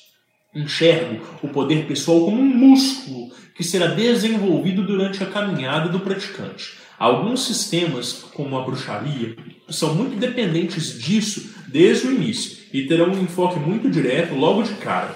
Mesmo quando se baseiam em folclore ou são praticados em forma de coven, a tendência é se voltarem a uma expressão individual de cada um. E por isso o resultado vai ser muito dependente do quanto o praticante se dedicar ao desenvolvimento pessoal. Frequentemente ouvimos que bruxaria seria um caminho solitário e muito vem disso. E ainda, podemos enxergar um fenômeno similar em sistemas pós-modernos como magia do caos, que individualiza ao ponto de instrumentalizar a crença e contar unicamente com a capacidade do praticante. Já em sistemas mais tradicionais, como o daoísmo, temos uma egrégora formada por fatores espirituais, materiais e mesmo sociais, como no caso de seus locais de origem junto do sistema. Tudo isso forma uma estrutura que facilita muito o contato entre o praticante e fontes externas de poder, o que traz resultados mais diretos independente do poder pessoal do operador. Neles, inicialmente, se torna mais importante aprender a operar essa estrutura e o poder pessoal acaba se tornando uma característica de mestres, que muitas vezes adicionam alguma contribuição individual a cada linhagem. Espero ter sido claro e não cometido nenhuma gafe e que essa perspectiva ajude muito os outros a pensar sobre sistemas. Valeu, Rod e Raquel. Legal. Nossa, muito legal. Muito legal. E essa perspectiva dele de um poder externo que complementa o poder individual do pessoa é muito legal, porque é exatamente isso aqui. né? ele falou da prática que ele está inserido sobre o, o, o, né, sobre o sobre o daoísmo esotérico, mas esse é exatamente o mesmo exemplo que eu dei também sobre terreiros, né, que tem todas as fundamentações, que tem a pessoa que sabe operar aquelas estruturas, né, e mais, é, é completamente diferente você fazer um trabalho na sua casa de você fazer um trabalho no terreiro, concorda? Quando você entra numa estrutura dessas, ali tem um aporte energético para conseguir trabalhar tudo ali. O indivíduo não precisa ter tanto poder, não precisa ter tanta potência. Né? Ali está tudo assentado. Né? O, aí é que eu falo, o grande ponto é quando o médium sai ali da estrutura, ele vai para casa dele e ele vê o que ele dá conta de fazer. Se ele dá conta de fazer a limpeza que ele faz, né? se, ele dá conta, se, ele, se ele faz os estudos dele, né? ou se ele fica dependente de zelador e de entidade para conseguir executar o que ele precisa. Né? Então, isso é poder pessoal. O poder pessoal não é incorporar o, os fulaninhos de tal e, ah, meu Exu é o mais foda dos sete infernos. Né? Não é isso. Né? A capacidade de a pessoa, por conta própria, né, ter tanta potência quanto Exu. E tem, tá? E tem gente que tem mais poder do que entidade. Existe isso. Tá? É, tanto que existem essas histórias de que as pessoas, se de, as entidades se desdobram para pessoas. Né? E aí é isso que eu queria trazer aqui. Tá? O Dan traz essa coisa de como que o desenvolvimento espiritual ele é importante dentro da bruxaria, dentro de alguns sistemas de magia. Quando a gente vai falar de Goécia, quando a gente vai falar de círculo mágico de triângulo, os textos mais clássicos, eles pressupõem que o indivíduo ele tem um contato estrito com a própria alma e com Deus. todos, todos os textos de evocação né, dessas inteligências, eles usam da autoridade divina para, a partir dali, coergir e fazer com que aquelas inteligências possam obedecer ao magista. Né? Então, o, o, o praticante está usando da autoridade de Deus, do poder, do nome que governa todas as coisas, para ele se colocar acima daquelas inteligências. E o círculo e o triângulo são estruturações desses poderes né, para trazer as forças elementais né, e também para fechar aquela inteligência ali diante dele, para dar base de uma manifestação. Mas isso só existe quando esse praticante ele é uma autoridade espiritual. Então, por que, que lá no ritual do Abramelin, né, quando a gente vai ler o livro, é, ele fala que você vai pegar aquele livro dali é, e, e, e, e, a partir dele uh, você vai fazer um, né, um ano e meio de práticas para você ter contato com o seu sagrado anjo guardião, para que a partir do momento que você tem uh, o contato e a conversação com ele, aí sim você vai operar sobre os outros daimons, etc e tal. Porque estabelecer esse contato, né, esse canal de luz, é estabelecer essa autoridade espiritual. E como eu já falei um pouco mais cedo nessa live, essa autoridade espiritual, ela tem que ser reconhecida e validada né, como um adepto por seres visíveis e invisíveis. Tá? Não adianta ser, ser é, o frater não sei das quantas, do grau tal, da ordem tal, e ser reconhecido no meio como uma pessoa foda. É, e aí você pisa numa reunião Rosa Cruz, ou você pisa dentro de um terreiro, né, e aquelas pessoas não te reconhecem daquela forma. Né? Ou então é, você chama a entidade e a entidade ela faz deboche daquilo dali e você não tem né, aquilo que é pompa para você, aquilo que é grau, aquilo dali que é nome, que é título, né, só faz sentido dentro do seu clube de bolinha, não faz sentido ali é, é, dentro da prática mágica de fato. Então esse reconhecimento ele tem que é, transpor sistemas tá? É, para ele ser validado com poder pessoal, de novo. Senão isso é poder local.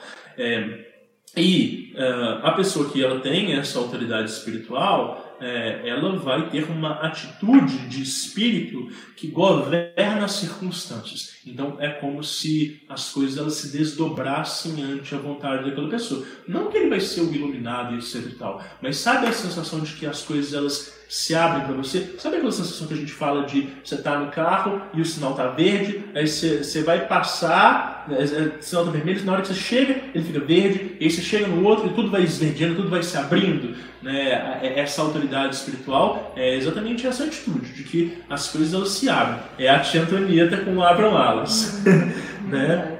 Então, é, essa autoridade espiritual ela só vai existir a partir da depuração desses defeitos, dessas sombras, é, né? Eu vou usar um termo aqui que algumas pessoas não gostam, né? Mas no hermetismo enxerga como os pecados capitais, né? Na hora que você vai conseguindo compensar e trabalhar eles, você vai fechando literalmente lacunas, são lacunas, são buracos no campo áurico, né? E nos campos sutis, né? Você vai preenchendo aquilo dali e você vai modelando, né? Todos os seus corpos energéticos, né? Mentais. Então você vai modelando, né? a programação neurolinguística fala de modelar a mente, né? De você escolher modelos que sejam aprazíveis, né? Você também pode fazer isso com energia, né? Você vai modelando a sua energia, você vai é, é, é estruturando para que tudo ali possa se apresentar de uma forma mais coerente possível, tá?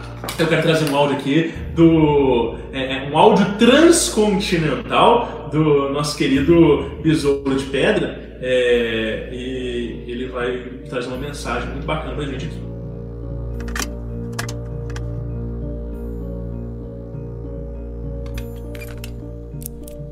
Bom, Rodrigo, antes de mais quero te felicitar pelo teu trabalho com o podcast. Gosto bastante, gosto também dos diretos que vocês fazem. Gosto bastante. Eu sou um, um mago de cerimonial já há muito tempo, sou tarólogo. Podes me encontrar no TikTok como Besouro de Pedra. uh, e eu sou um apaixonado por Dion Fortune, por Charles Webster Leadbeater, por um, o escritor de influência à distância e magnetismo pessoal Jean-Paul Clement Jagot, uh, Franz Bardon, uh, Showa Kokusui na sua obra Cura Prânica, entre outros. Então, digamos que eu tenho várias influências, vários, várias fontes de informação no que respeita ao misticismo. Eu sempre fui um, um, um apaixonado. Agora, efetivamente eu concordo contigo quando tu dizes que hum, o teu magnetismo pessoal determina a tua capacidade de influenciar a realidade. Aqueles que me procuram para gerar mudanças nas suas vidas, uh, dou-lhes sigilos rúnicos, dou-lhes processos rituais, dou-lhes gestos de poder e reparo que com uns bate logo, com outros demora muito mais. E eu acho que o teu poder pessoal ou o teu magnetismo pessoal está intimamente relacionado com a tua determinação. Eu creio isso, eu acho isso, eu vejo isso. Uh, escolhi assim duas histórias, tenho várias, várias outras histórias, muitas mais, mas, por exemplo, o caso da Pomba Branca foi um caso engraçado. Uh, em que há muitos anos atrás eu ia buscar a minha filha à escola e ela andava irritada comigo.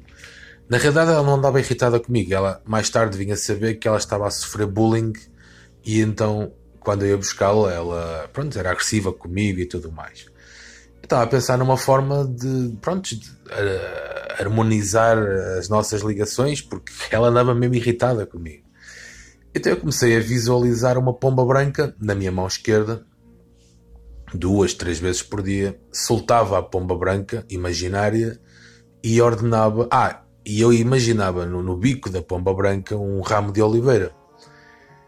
E uh, uh, pedia-lhe, uh, ordenava que entre mim e a minha filhota houvesse boas palavras e as coisas se harmonizassem. Passado dois, três dias, isso aconteceu e depois vinha saber o que, que acontecia lá do tal bullying e as coisas foram resolvidas. Mas o engraçado não é isso. O engraçado é que. Passado mais uns dias disso ter acontecido, quando fomos ao supermercado, ela quis comprar uma. Uma, uma, uma aquelas, aquelas telas de desenhar. E o que é que ela desenhou na tela? Uma pomba branco-azulada quis desenhar um ramo de oliveira no bico, não soube desenhar e pediu-me, até como é que se perguntou-me como é que se fazia isso, e ela acabou por desenhar uma rosa. Olha que engraçado. Aquilo que a forma de pensamento que eu criei acabou por se plasmar na, na mente dela e, e, e no desenho. Outra história, deixa-me ver se tenho tempo, pediste 5 minutos. Outra coisa, foi o caso do copo partido que foi uh, numa altura há muitos anos atrás, eu tinha pai 14 anos, na casa da minha mãe, imaginei, peguei num copo de cristal, imaginei-o a partir e ele não partiu. Passado uns minutos, a minha irmã entrou na sala, pegou em várias peças de louça, inclusive esse copo, a sair da sala tropeçou e partiu tudo. Ou seja, é uma forma de influência e tem a ver com o teu poder pessoal.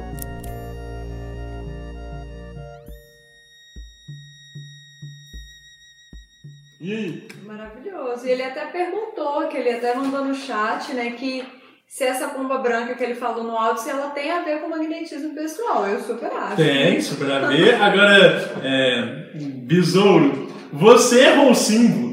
Porque você quis de desenhar a oliveira na, no, no, no, bico da pomba, né? Por causa da representação bíblica e tudo e tal. Beleza, é o seu cenário simbólico, ótimo.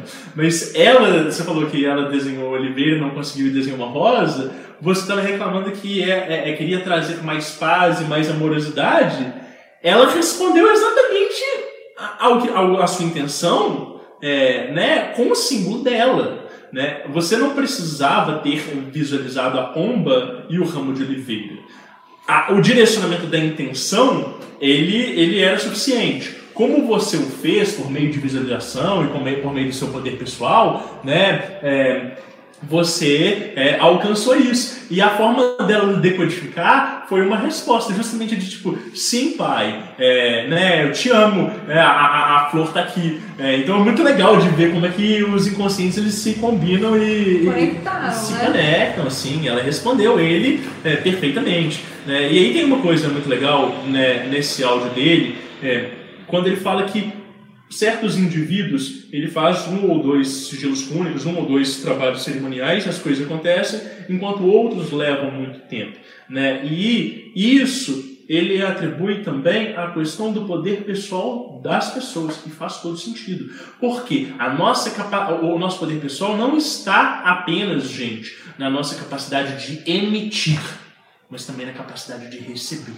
Por que, tem algumas pessoas que você consegue fazer uma reorganização energética inteira, maravilhosa, que um único encontro você consegue ela, deixar ela nos trinques sensacional, e tem outras que você vai trabalhando pouquinho por pouquinho, tal como o Dan falou, né? Um músculo, ele tem que ser desenvolvido, é uma coisa, é um processo, vai volta e tudo. Por quê?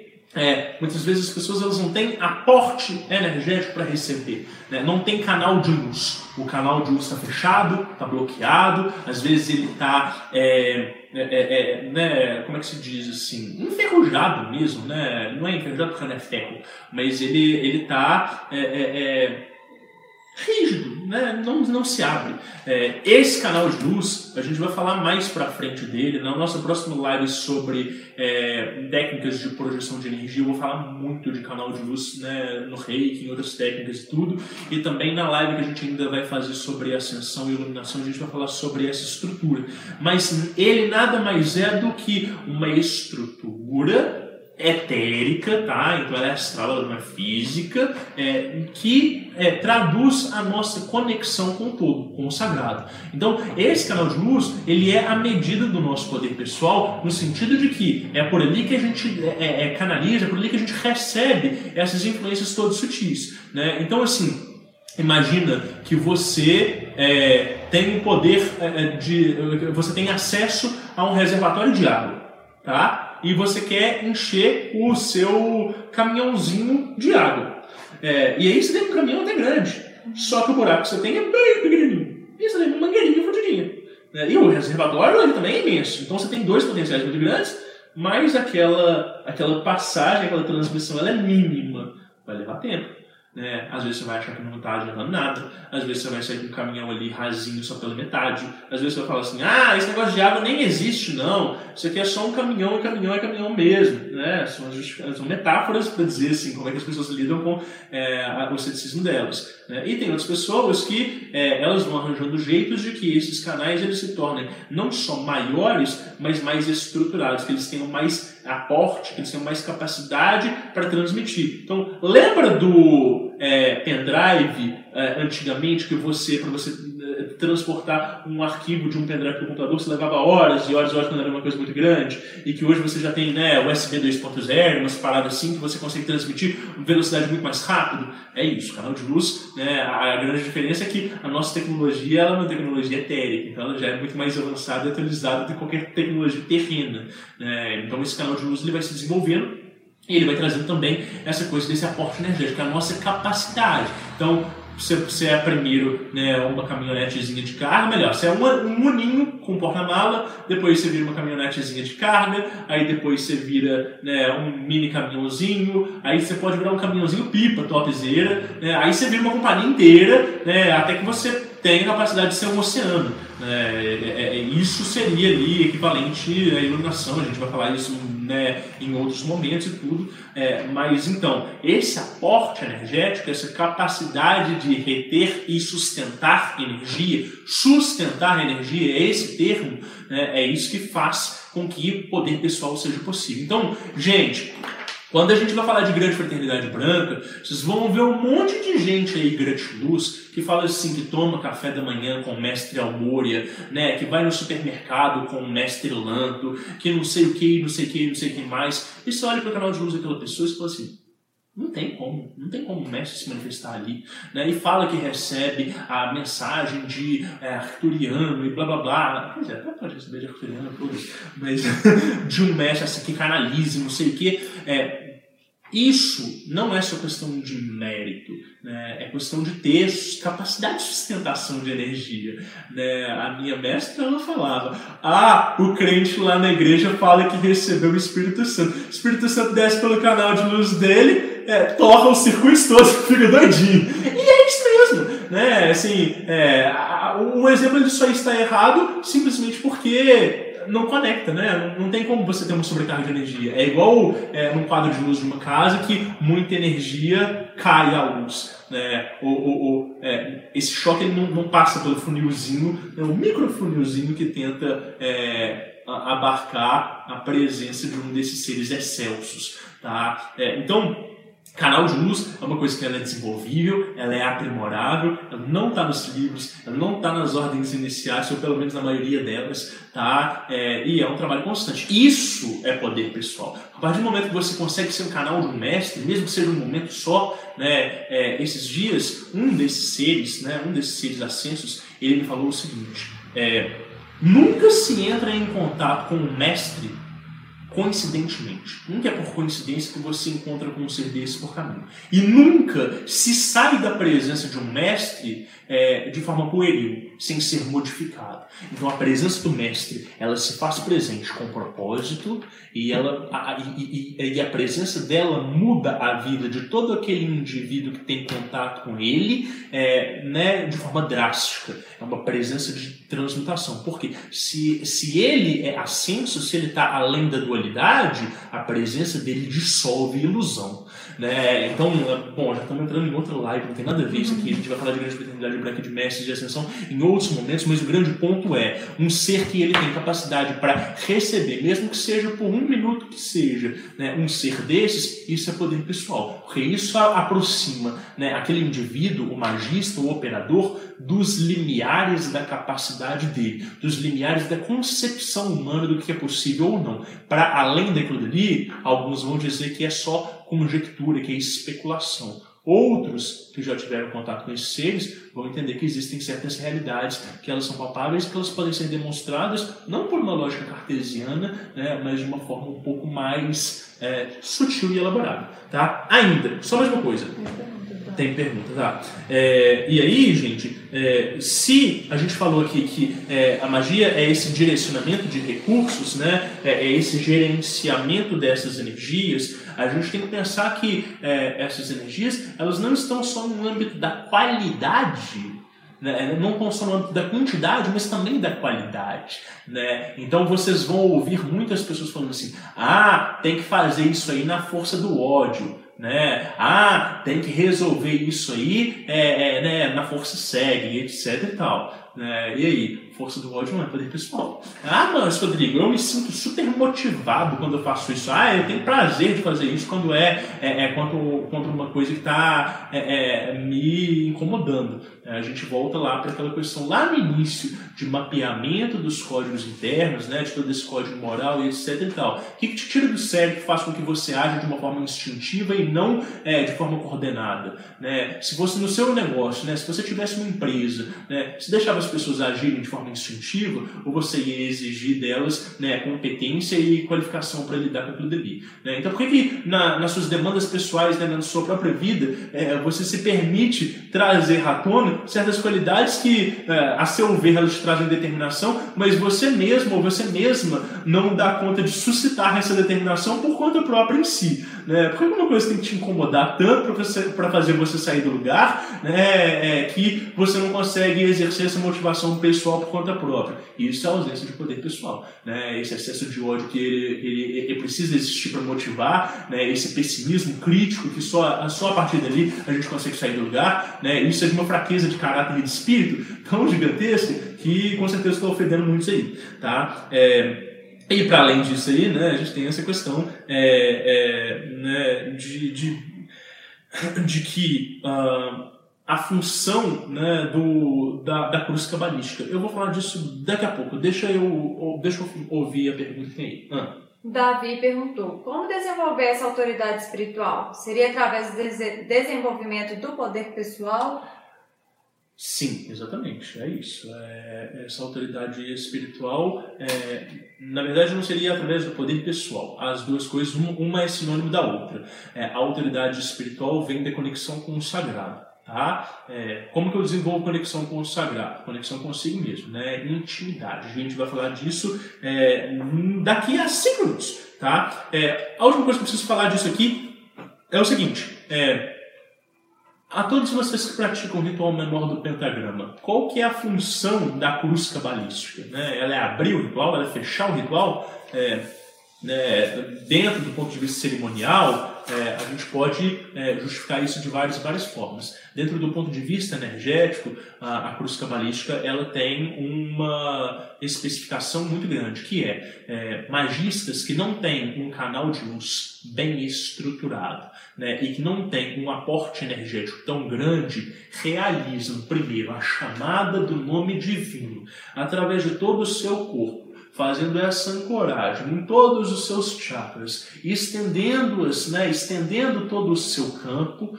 para que aí, a partir daí, ele possa utilizar da qualidade dessa energia divina e não só da energia pessoal dele, para que a partir daí ele possa projetar esses rituais, né, esses, esses pentagramas com os nomes divinos. Então veja, o tempo todo você está sim usando sua energia pessoal enquanto você está administrando, mas você está puxando uma energia que ela necessariamente é devocional. Né? É isso, é essa força dessa emoção e dessa conexão que faz com que você consiga fazer essas projeções. Né? Provavelmente o estudante que ele tem alguma sensibilidade energética e que ele já tentou em outros momentos só desenhar os pentagramas sem fazer toda a estrutura e sem chamar os nomes divinos, ele já viu que isso faz uma diferença muito grande, que ele perde muito poder de ação. Da mesma forma que o estudante que fala né, que o ritual gnóstico do pentagrama ele tem a mesma potência que o ritual menor do pentagrama, né, ele está completamente desprovido de razão é, e de sensibilidade também.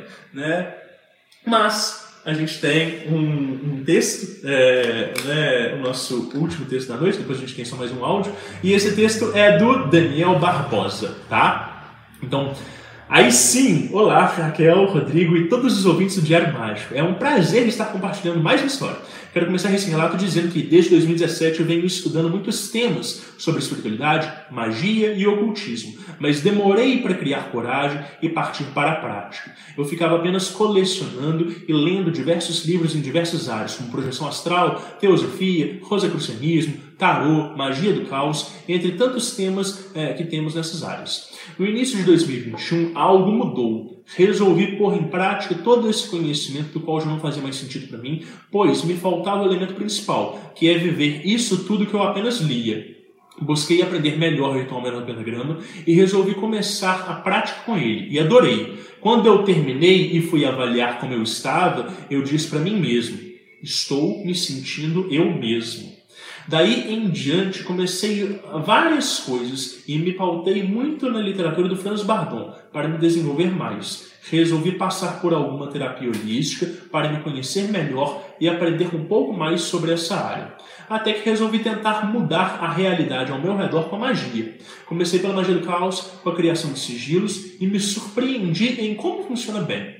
Mas o que mais me impactou foi quando, por intuição, criei um altar para dedicação de cristais e, uma certa vez, dediquei um quartzo rosa para trazer bem-estar e uma sensação de paz no ambiente. E dei para minha esposa deixar na mesa do trabalho dela, avisando o que eu havia feito. E foi impressionante como aquilo reverberou até na qualidade de trabalho dela e das pessoas com mesas próximas a dela. Tamanho foi o resultado que uma colega da minha esposa, que disse sentir energia das coisas, passou pela mesa dela e, quando bateu os olhos na pedra, perguntou na hora o que havia sido feito naquela pedra, pois estava com uma energia muito forte. E quando lhe foi explicado o motivo dessa energia, ela levou um cristal dela e pediu muito para que fosse feito mesmo. E assim eu fiz. A moça ficou muito feliz e grata. E algo vem acontecendo dessa fase em diante em minha vida. As pessoas ao meu redor começaram a vir até mim pedindo esse tipo de ajuda. E tem sido gratificante poder ajudar a todos que pedem e sempre ver algo mudando na vida dessas mesmas pessoas, no que diz respeito a comportamento e a bem-estar. Tem até um outro relato que fica para uma próxima live, para isso não ficar muito longo, é que eu fiz uma limpeza na casa de um amigo com o ritual da pentagrama mesmo, e no dia seguinte ele sentiu a necessidade de jogar diversas coisas velhas fora e mudou completamente de humor. Concluindo, é muito incrível botar a vontade para fora em forma de magia e ver as coisas acontecerem de um jeito harmonioso. E eu nunca deixo de me surpreender com os resultados. Acho que nunca vou me acostumar e deixar de me alegrar ao ver uma magia dando certo. Um abraço a todos e anotem seus resultados. Ah, É, um bordão. Muito soltou riso. Legal, né? Muito bom. A gente já teve uma experiência assim com cristais, né? Sim. Muito legal. Temos perguntas aí? Então, a Jaque Ah, ela é maravilhosa! Ela pediu para você comentar um pouquinho sobre a redução do campo do indivíduo. Redução do campo do indivíduo. Tá. É, é, isso foi parte do que a gente falou lá no início da live, né? De quando algumas pessoas com é, comportamentos e pensamentos é, muito disformes e muito desincronizados com a essência deles né? e com o bem-estar deles, é, elas se autodepreciam tanto que o próprio campo energético vai se carcomendo. Chega no momento que esse campo energético vai ficando tão pequeno e tão justo, né, tão estreito, é, que ele não funciona na função ideal dele, que é justamente de barrar energias externas e de conseguir aglomerar e sustentar energias que não deveriam ficar tão próximas do corpo e da essência dele. E aí, quando esse campo está muito pequeno assim, é, é muito fácil é, atravessar né, é muito fácil é, atravessar e atuar sobre esses indivíduos, né, e também é, eles não só são facilmente influenciados, mas eles também têm uma, uma facilidade muito grande de adquirir doenças e mal-estar e etc e tal, tá? Então isso acontece com uma certa frequência, tá? É, bom, Conforme a nossa conexão com o todo aumenta, esse nosso canal de luz também se desenvolve e nós nos tornamos uma fonte de luz. Tá? É, a gente vai ressoando isso ao nosso redor. Agora, é, percebam que esse processo ele envolve devoção. Né? O tempo todo a gente está falando aqui de conexão com o divino. Nossa, Rodrigo, mas eu não sou religioso, a minha prática mágica ela tem que incluir elemento ao sagrado? Não, o seu poder pessoal, a sua capacidade de expressão de si, ela vai exigir que você consiga enxergar o que é a sua intimidade. O, o ponto é, se você olhar para dentro o suficiente, é, né, e se você tentar discernir o que, que é você e o que, que é o todo, em algum momento, num, num, num espaço, né, num lapso de lucidez, você vai ver que não existe diferenciação. Né? E aí, se não existe diferenciação, opa, eu sou o Deus. Tá, mas se eu sou Deus, por que, que isso está no fundo desse poço? Por que, está no fundo de mim e não na superfície? Beleza, são essas lacunas que precisam ser preenchidas, que precisam ser né, é, aterradas e trazidas à tona para que isso que está lá no fundo possa vir à superfície, possa se expressar ao, ao redor. Tá? Então, é, é, essa que é a questão do sagrado. Agora, até você conseguir chegar nessa percepção e ter né, esse lapso, ter é, é, é esse entendimento, né, esse samadhi por conta própria, as minhas palavras são só mais uma fórmula na boca de um, de um terceiro. Né? É, quer eu fale isso com todas as letras, quer eu só diga uma frase, cada um vai perceber isso por conta própria. É, essa conexão com o todo, portanto, ela não é técnica, ela é orgânica. Né? Por isso a gente fala de autenticidade e não de estudos. Por isso a gente fala de poder pessoal e não poder genérico. Né? Há outras tantas formas de manipular energia e de atingir resultados, mas só há uma maneira da gente alcançar a realização existencial, que é através da prática da nossa autenticidade. E essa autenticidade vai nos conduzir a quem nós somos de fato. Tá? Temos perguntas? Ah, já que ela completou o que ela tinha dito, ela falou assim: você falou sobre a expansão, mas pode ser feita uma redução também propositalmente? Ah, sim. É, propositalmente, sim. Você pode reduzir o seu campo de luz para né, diversas finalidades. É, igual, igual a gente estava falando lá com a Jéssica mais cedo, que ela perguntou assim, né? É, é, é uma dicotomia, né? Você inspira umas pessoas, mas você também incomoda outras. Sim, né? Às vezes é legal essa projeção e essa exuberância. Às vezes é legal você é, pegar essa luz e todo esse conhecimento e derramar para todo mundo. Às vezes não é legal. Às vezes você precisa de descrição. Às vezes você precisa de estar restrito. Às vezes você precisa de invisibilidade. E para isso, o indivíduo encolhe o campo dele, estrutura e faz com que ele seja discreto, para que ele possa passar a ser mais um no meio da multidão. Né? Não que esse poder pessoal vai trazer distinção e todo mundo vai olhar para ele como se ele fosse um santo, um, né, um profeta. Não. Mas as pessoas mais sutis, né, e principalmente as inteligências invisíveis, elas dão conta de perceber a qualidade de energia. Nem sempre a gente quer ser percebido. Então, sim, o campo eles pode ser reduzido. Isso já faz parte de técnicas de defesa. A gente pode falar lá naquela live que a gente vai falar né, mais para frente. Tá? Eu quero colocar o áudio do Nilson agora. O Nilson também é um apoiador do Diário Mágico é, e, e, ele é um cara que ele é um terapeuta. Eu gosto muito do trabalho do Nilson. Ele vai falar um pouquinho pra gente.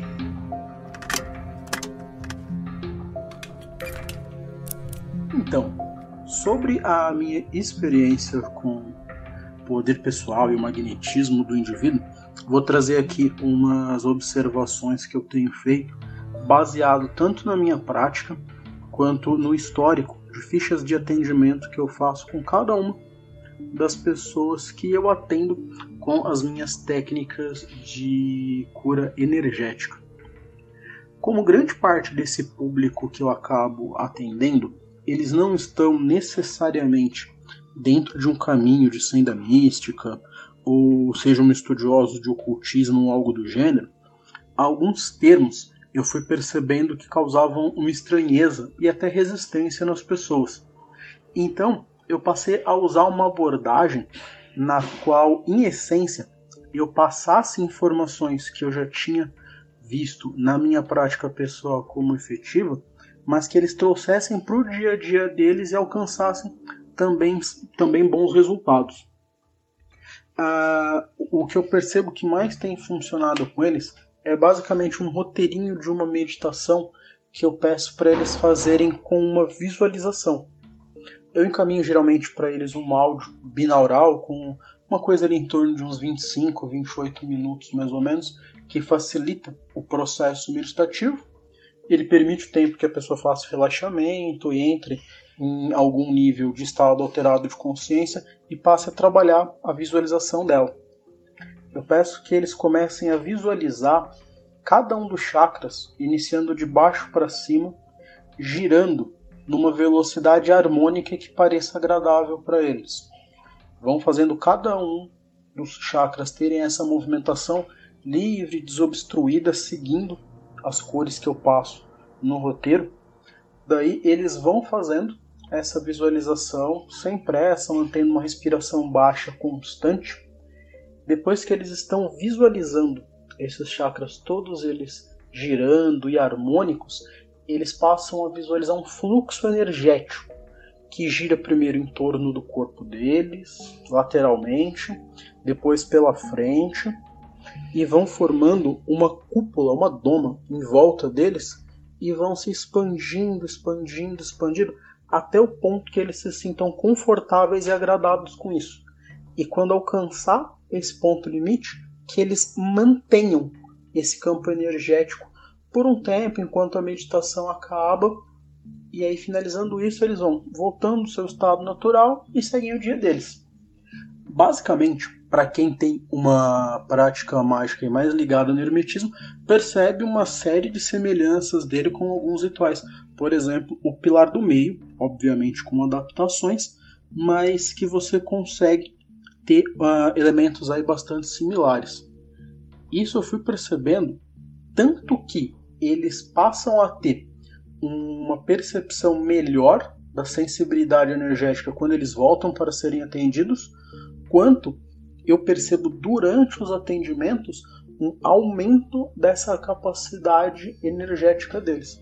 Já tomei cuidado até de fazer atendimentos pouco tempo na sequência deles terem feito essa prática, e é impressionante como alguém, mesmo que não está dentro de um caminho místico, mas que se dedica, se põe disposto a fazer essa prática, como essa alteração deles promove resultados bem interessantes.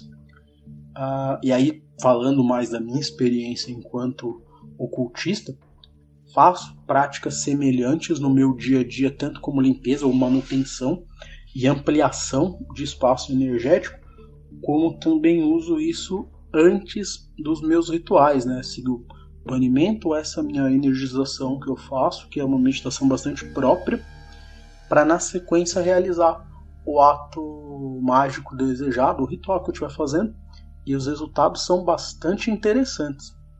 Inclusive tem uma história engraçada até que eu vivenciei num terreiro que é, eu fiz isso pouco antes de numa gira. E como era um lugar pequeno, a assistência não demorava muito tempo. para você ser atendido, né? Porque alguns terreiros onde os aqueles onde eu trabalhei, às vezes a gente tinha uma espera longa para conseguir ser atendido, né? Mas esse era um terreiro pequeno, tal, de uma galera que eu conheço. Então, entre eu chegar lá e eu ser atendido, passou coisa de uns 30, 40 minutos, né? Como fui de carro, fui tranquilo tal, não estava dirigindo, consegui manter um estado energético de pacificação bem legal. E quando eu fui ser atendido, o preto velho percebeu que eu tava dessa forma mais energética e tal, né? E foi muito legal a percepção que ele teve, foi bastante curioso.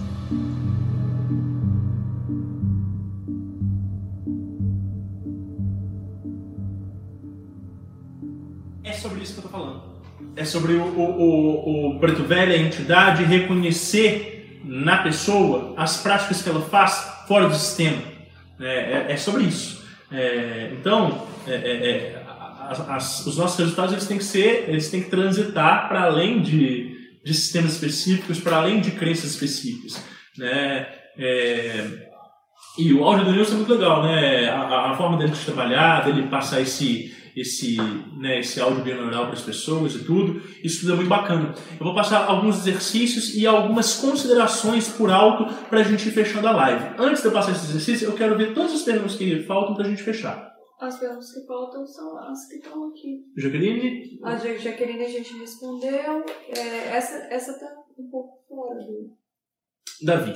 É, recentemente tenho feito uma prática de limpeza com mantras igual é feito na cura prânica. Isso deixa minha prática com RMP muito mais potente. Teria isso a ver com a abertura e limpeza do canal de luz? Sim, tem tudo a ver. É, é, e e isso se dá é, é, através, porque essa prática de limpeza, ela não é uma limpeza meramente energética, né? Quanto mais você vai limpando energia, você também vai se conectando. Veja que o mantra, ele opera também por meio de devoção. Então, todo qualquer tipo de elemento devocional que ele seja convergente com é, a sua, né, com a sua conexão espiritual, ele vai aumentar essa conexão, ele vai aumentar esse canal de luz. Né? Então, prática de mantra constantemente vai ajudar nisso sim, e isso vai reverberar não só no recomendado do Nagrama, em todo e qualquer tipo de práticas que te traga mais poder pessoal. Né? É muito comum as pessoas sentirem quando começam a fazer o recomendado do Nagrama todos os dias, elas se sentem mais magnéticas, se sentem mais poderosas. Claro, primeiro que neutra, começa a neutralizar uma série de influências que estão ali ao redor dela o tempo todo e que ela não sabe. Né? E segundo que, é, além dessas influências é, é, serem neutralizadas, cria-se uma estrutura para ter mais energia. Né? A pessoa que tinha um aporte energético pequenininho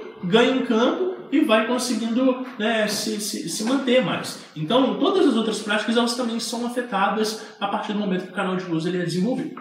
Tá? É, e aí, gente, a gente falou um pouco sobre a questão do juramento mágico, né? É, que é uma espécie de resolução uma espécie de comprometimento frio, tá? Eu recomendo muito que vocês leiam o texto da baqueta né, do Alistair Crowley. É, ele não é um texto longo, é um texto curtinho, assim. É, na verdade, curtinho assim, né? Deve ser o quê? Uns 10, 12 páginas, se não me engano, algo assim. É, ele vai falar sobre esse desenvolvimento da vontade, vontade enquanto elemento do fogo, né, elemento ígneo do corpo, né, e essa capacidade do ser de se expressar. É, e aí, gente, é, é, é, essa vontade, ela, ela tá, então, em tudo que a gente emprega, né? A magia é feita através dela. Além disso, eu tenho um mantra aqui que hoje à tarde eu gravei a prática dele. Amanhã eu vou tentar sentar e editar o vídeo e postar logo no canal. É, mas já vou adiantar: o mantra é um mantra muito simples, que é o eu quero, eu posso, eu consigo, eu dou conta. Né? Esse é um mantra é, que ele vai trabalhar no nosso plexo solar, ele vai trabalhar né, nas, sobre as nossas inseguranças, ele vai trabalhar sobre é, é todo, todo aquele sentimento de é, incapacidade, né, de timidez, de falta de vontade. Né? Quando a gente começa a fazer esse mantra diariamente, né, e aí no vídeo eu sugiro que ele seja feito logo pela manhã, é, depois de você ir no banheiro e antes de você pegar no celular para olhar as notificações, né, e aí eu estou supondo, né, de uma forma muito otimista, de que você, a primeira coisa que você faz pela manhã não é pegar no celular, ir no banheiro, é, que você sente né, diante do no tapete, no, no, chão, na cama e vá fazendo esse mantra. Então eu quero, eu posso, eu consigo, eu dou conta. Né? Ah, Rodrigo, não dou conta, meu, meu dia é muito corrido, etc. Então, beleza. Mas ao meio-dia em pino, né? O sol tá no, no topo, assim, tá aquela irradiação e tudo. Ah, não dá, beleza, passa quando der e tal. De manhã é muito melhor que à noite. A noite pode acelerar? Não, não é igual Ábralas, não, mas é, é, pode até inclusive ser feito sim antes de dormir. É legal porque vai ter bons sonhos, vai ajudar a purificar o, o subconsciente, etc e tal. Mas é, é mais legal ser feito de manhã porque vai te dar um ânimo, vai te dar uma injeção de ânimo para começar o dia. Não vai ter tido interferências, talvez, nesse é. cotidiano. É um elemento, é, é um mantra solar, então a gente faz de dia melhor. Tá? Tem uma coisa que eu queria dizer para vocês que é o seguinte. É... Gente, honrem é, o nome de vocês e honrem a imagem de vocês. É, ah, tem muitas pessoas que elas não se identificam com o nome de origem delas, tudo bem, é, não tem problema.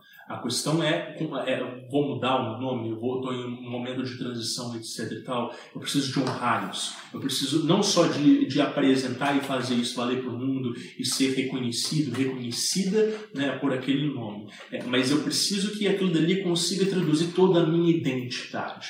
Né? E a mesma coisa a minha imagem. Eu preciso me identificar com a minha imagem. Se, de alguma forma, eu sinto uma dissociação e desconforto com a minha imagem, eu preciso de um trabalho na frente do espelho, né? de ir conseguindo reassociar e redefinir e moldar. Quer sejam moldar as minhas concepções internas, quer sejam moldar os meus elementos externos. Né? Mas eu preciso dessa identificação. É, é, quando eu vou atender uma pessoa que eu não conheço é, e ela não tem foto no WhatsApp, ou as fotos elas são muito distantes, a pessoa está de costas, etc e tal, é, isso é uma coisa que eu levo muito em consideração. É, né? Ah, Rodrigo, mas é só um elemento estético. Ah, o fulaninho gosta de usar um avatar, etc.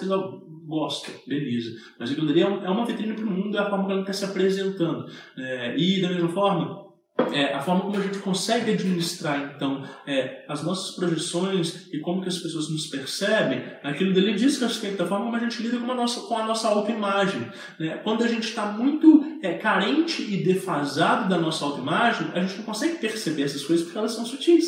Né? Porque quem está ligado em estética percebe claro, fácil, mas quem não está não consegue entender o, o entendimento disso. É, então, assim, é, o, o, nome pessoal, ele é um mantra que ele dá acesso para a nossa essência. É o único acesso? Não. É, eu, tenho, eu, eu, tenho que ficar com o meu nome pro resto da vida, eu, eu, posso, eu não posso mudar ele? Pode, pode mudar. A única questão é, é, é né, você vai fazer isso? Você está assistindo essa live? Você é estudante de magia? Né? Então, é, consagre isso, saca? É, faça honrarias a isso. Né? Imagino que quando seus pais ou sua família, né, as pessoas ao seu redor te batizaram, te chamaram por esse nome, é, aquilo não é só uma referência a você, né? é uma conexão é, é, é para te fazer presente. Né? Então, o nome que você escolhe e as mudanças que você está fazendo, elas têm que traduzir toda essa presença de espírito, né? elas têm que ter toda essa potência. Tá? É, e para as pessoas que elas usam sim o nome de batismo, saibam, eu sou meu nome completo, né, é, você repetindo isso, isso é uma conexão com a sua essência. Então, beleza. É, né, quero acessar isso que o Rodrigo está falando, que é muito impalpável para mim. Todo mundo fala de eu superior, todo mundo fala dessa inteligência né, é, interna e tal. Eu não sei o que, que é isso, não sei o que, que é essa essência. Como é que eu descubro? Né, a pergunta lá do Heitor. Né, como é que eu descubro é, é, é os meus fluxos internos, etc e tal? Senta no tempo, todos os dias. Né? Não, tem, não, não sei se vocês têm tempo, mas senta na frente do altar, senta no quarto todos os dias, pega ali um japamala, pega um rosário e tal, bota um timer e vai. Eu sou o nome completo. Eu sou, eu sou, eu sou, meu nome completo. Eu sou, eu sou, eu sou, meu nome completo. E vai, só repetindo. E vai sentindo o que, que vai ancorando, o que, que vai dissipando, qual que é a presença. Os pés ficam no chão, o corpo alinha, a cabeça abre, o peito abre, fica mais leve. Né? O que, que vem à tona? Né? Que quando eu chamo meu mantra pessoal, o que, que se revela para mim? Né? E as pessoas que vão trocar o nome de alguma forma também. Né? Levem isso em consideração. Tem que ser esse efeito, essa capacidade de, por meio dessa palavra sagrada, as coisas se abrirem. Tá? Para além disso, gente, é, não é só o nome, não é só a imagem, né? É, o, o, seu aniversário, as datas que são importantes, né, elas devem ser celebradas né? É o seu momento. Ah, Rodrigo, mas eu não gosto do meu aniversário porque é o momento que eu tô ficando velho. Poxa, Por que, você não gosta? É, é, é uma ingratidão? É o que? É, eu acho que o, o maior ato de gratidão, né, a celebração é o maior ato de gratidão que a gente tem, é, que a gente pode fazer. Né? E essa é uma forma da gente é, também compartilhar isso com outras pessoas. Então, é, a gente tem que comemorar as nossas conquistas, né? a gente tem que ter valor pessoal, né? a gente tem que se dar presentes, a gente tem que é, é criar uma atmosfera, de novo, de hedonismo, né? não por puro materialismo, né? mas porque quando a gente vai se valorizando e como, quando a gente vai é, nos provendo daquilo que vai fazer a nossa vida melhor, de momentos, de situações, de pessoas que elas nos deixam bem, isso tudo é poder pessoal. Isso tudo são recursos para serem gerenciados que vão alcançar né, é, novas esferas é, de emoções, de pensamentos e tudo. Você Eu... é o melhor exemplo do aniversário, né, amor? Porque o tanto de bolo que você coloca, que você posta, é alguém que mostra que gosta de comemorar bastante, adoro, né? Adoro, adoro aniversário, adoro festa, adoro reunião das pessoas e tudo.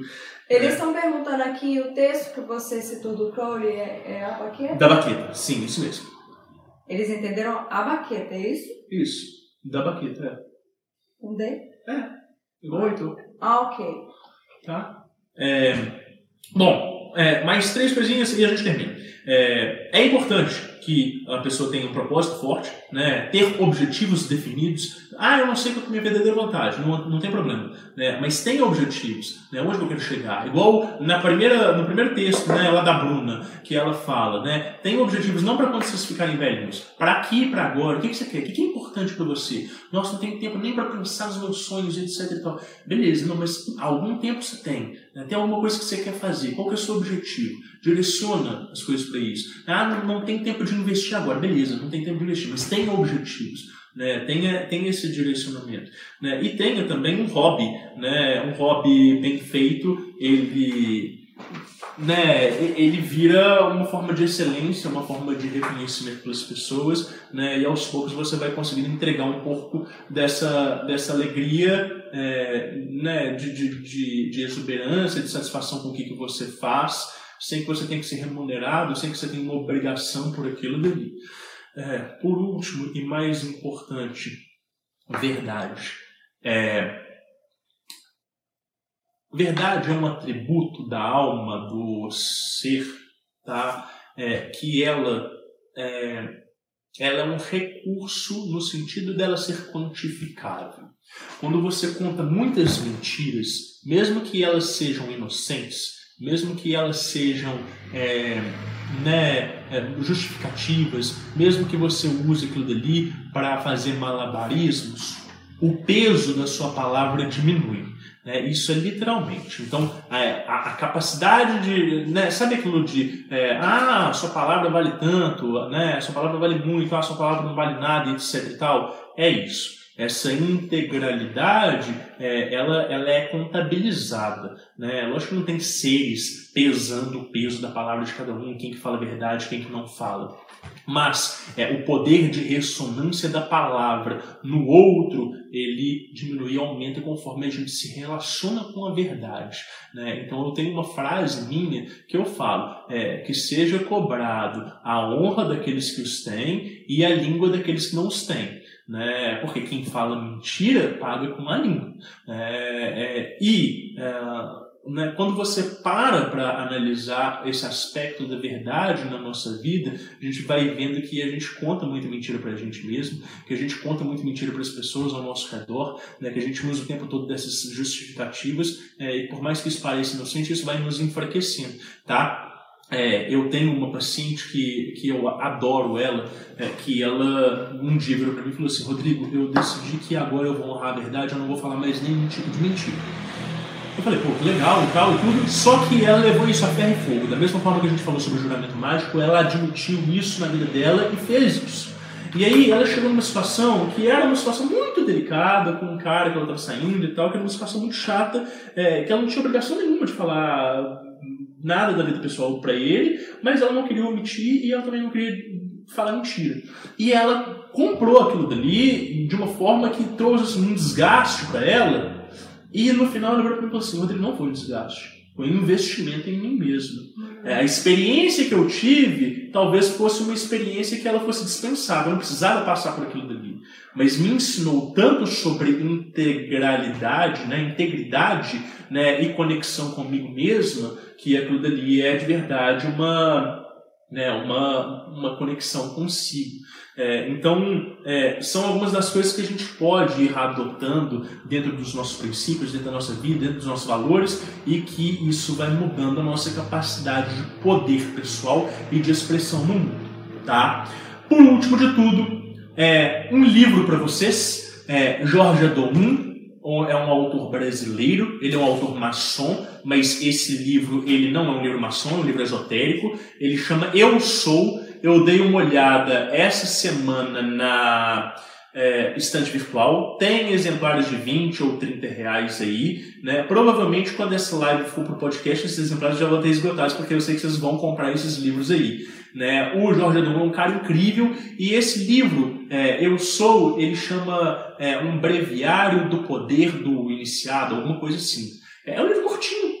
Ele tá, traz 365 afirmações né? Cada um, todas começam com eu sou é, e todas começam com eu sou e todas elas é, vão é, é, uma por dia que você vai fazer, aquilo dali vai criando todo um mecanismo. É muito legal, é muito simples de ser feito, é muito legal, é muito forte, tá? É, era isso que eu tinha para hoje. Eu quero agradecer a todos vocês né? É sempre bom essa live, a participação de vocês, o chat, né? Eu fico triste que eu não posso acompanhar o chat porque eu fico com o roteiro aqui falando, vocês estão numas discussões e tal. Às vezes eu leio uma coisa ou outra, mas a Raquel tá acompanhando sempre, né? E o Lucas também ajudando também. O Lucas, obrigada, lindo Lucas. sempre, né? Ali no backstage, ajudando a gente a administrar as coisas todas, né? O Gabriel Oliveira, maravilhoso, fazendo ali as capas do Diário Mágico, lá no arroba Dinamite Feita em Casa, vocês encontram ele, né? O Guilherme Neves, da Lefou Podcast, no arroba Lefou Produções, também é outro querido que ajuda esse projeto a acontecer, né? A todos os apoiadores que estão aí, todos os apoiadores que estão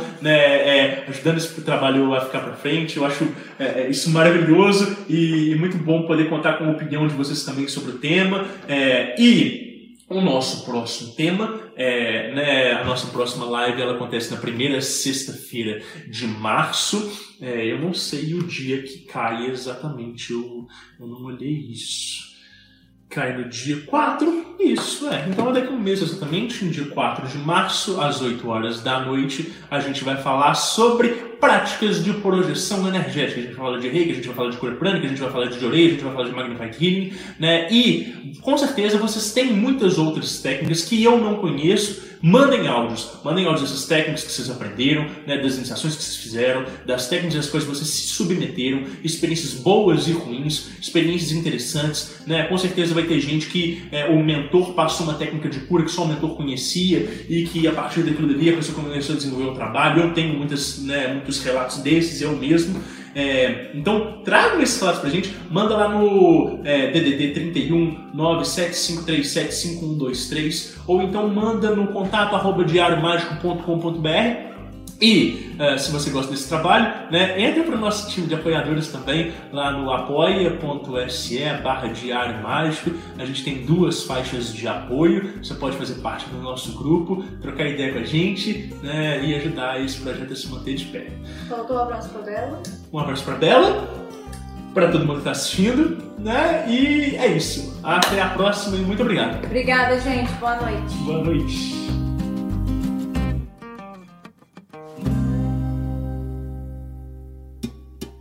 Little Podcast.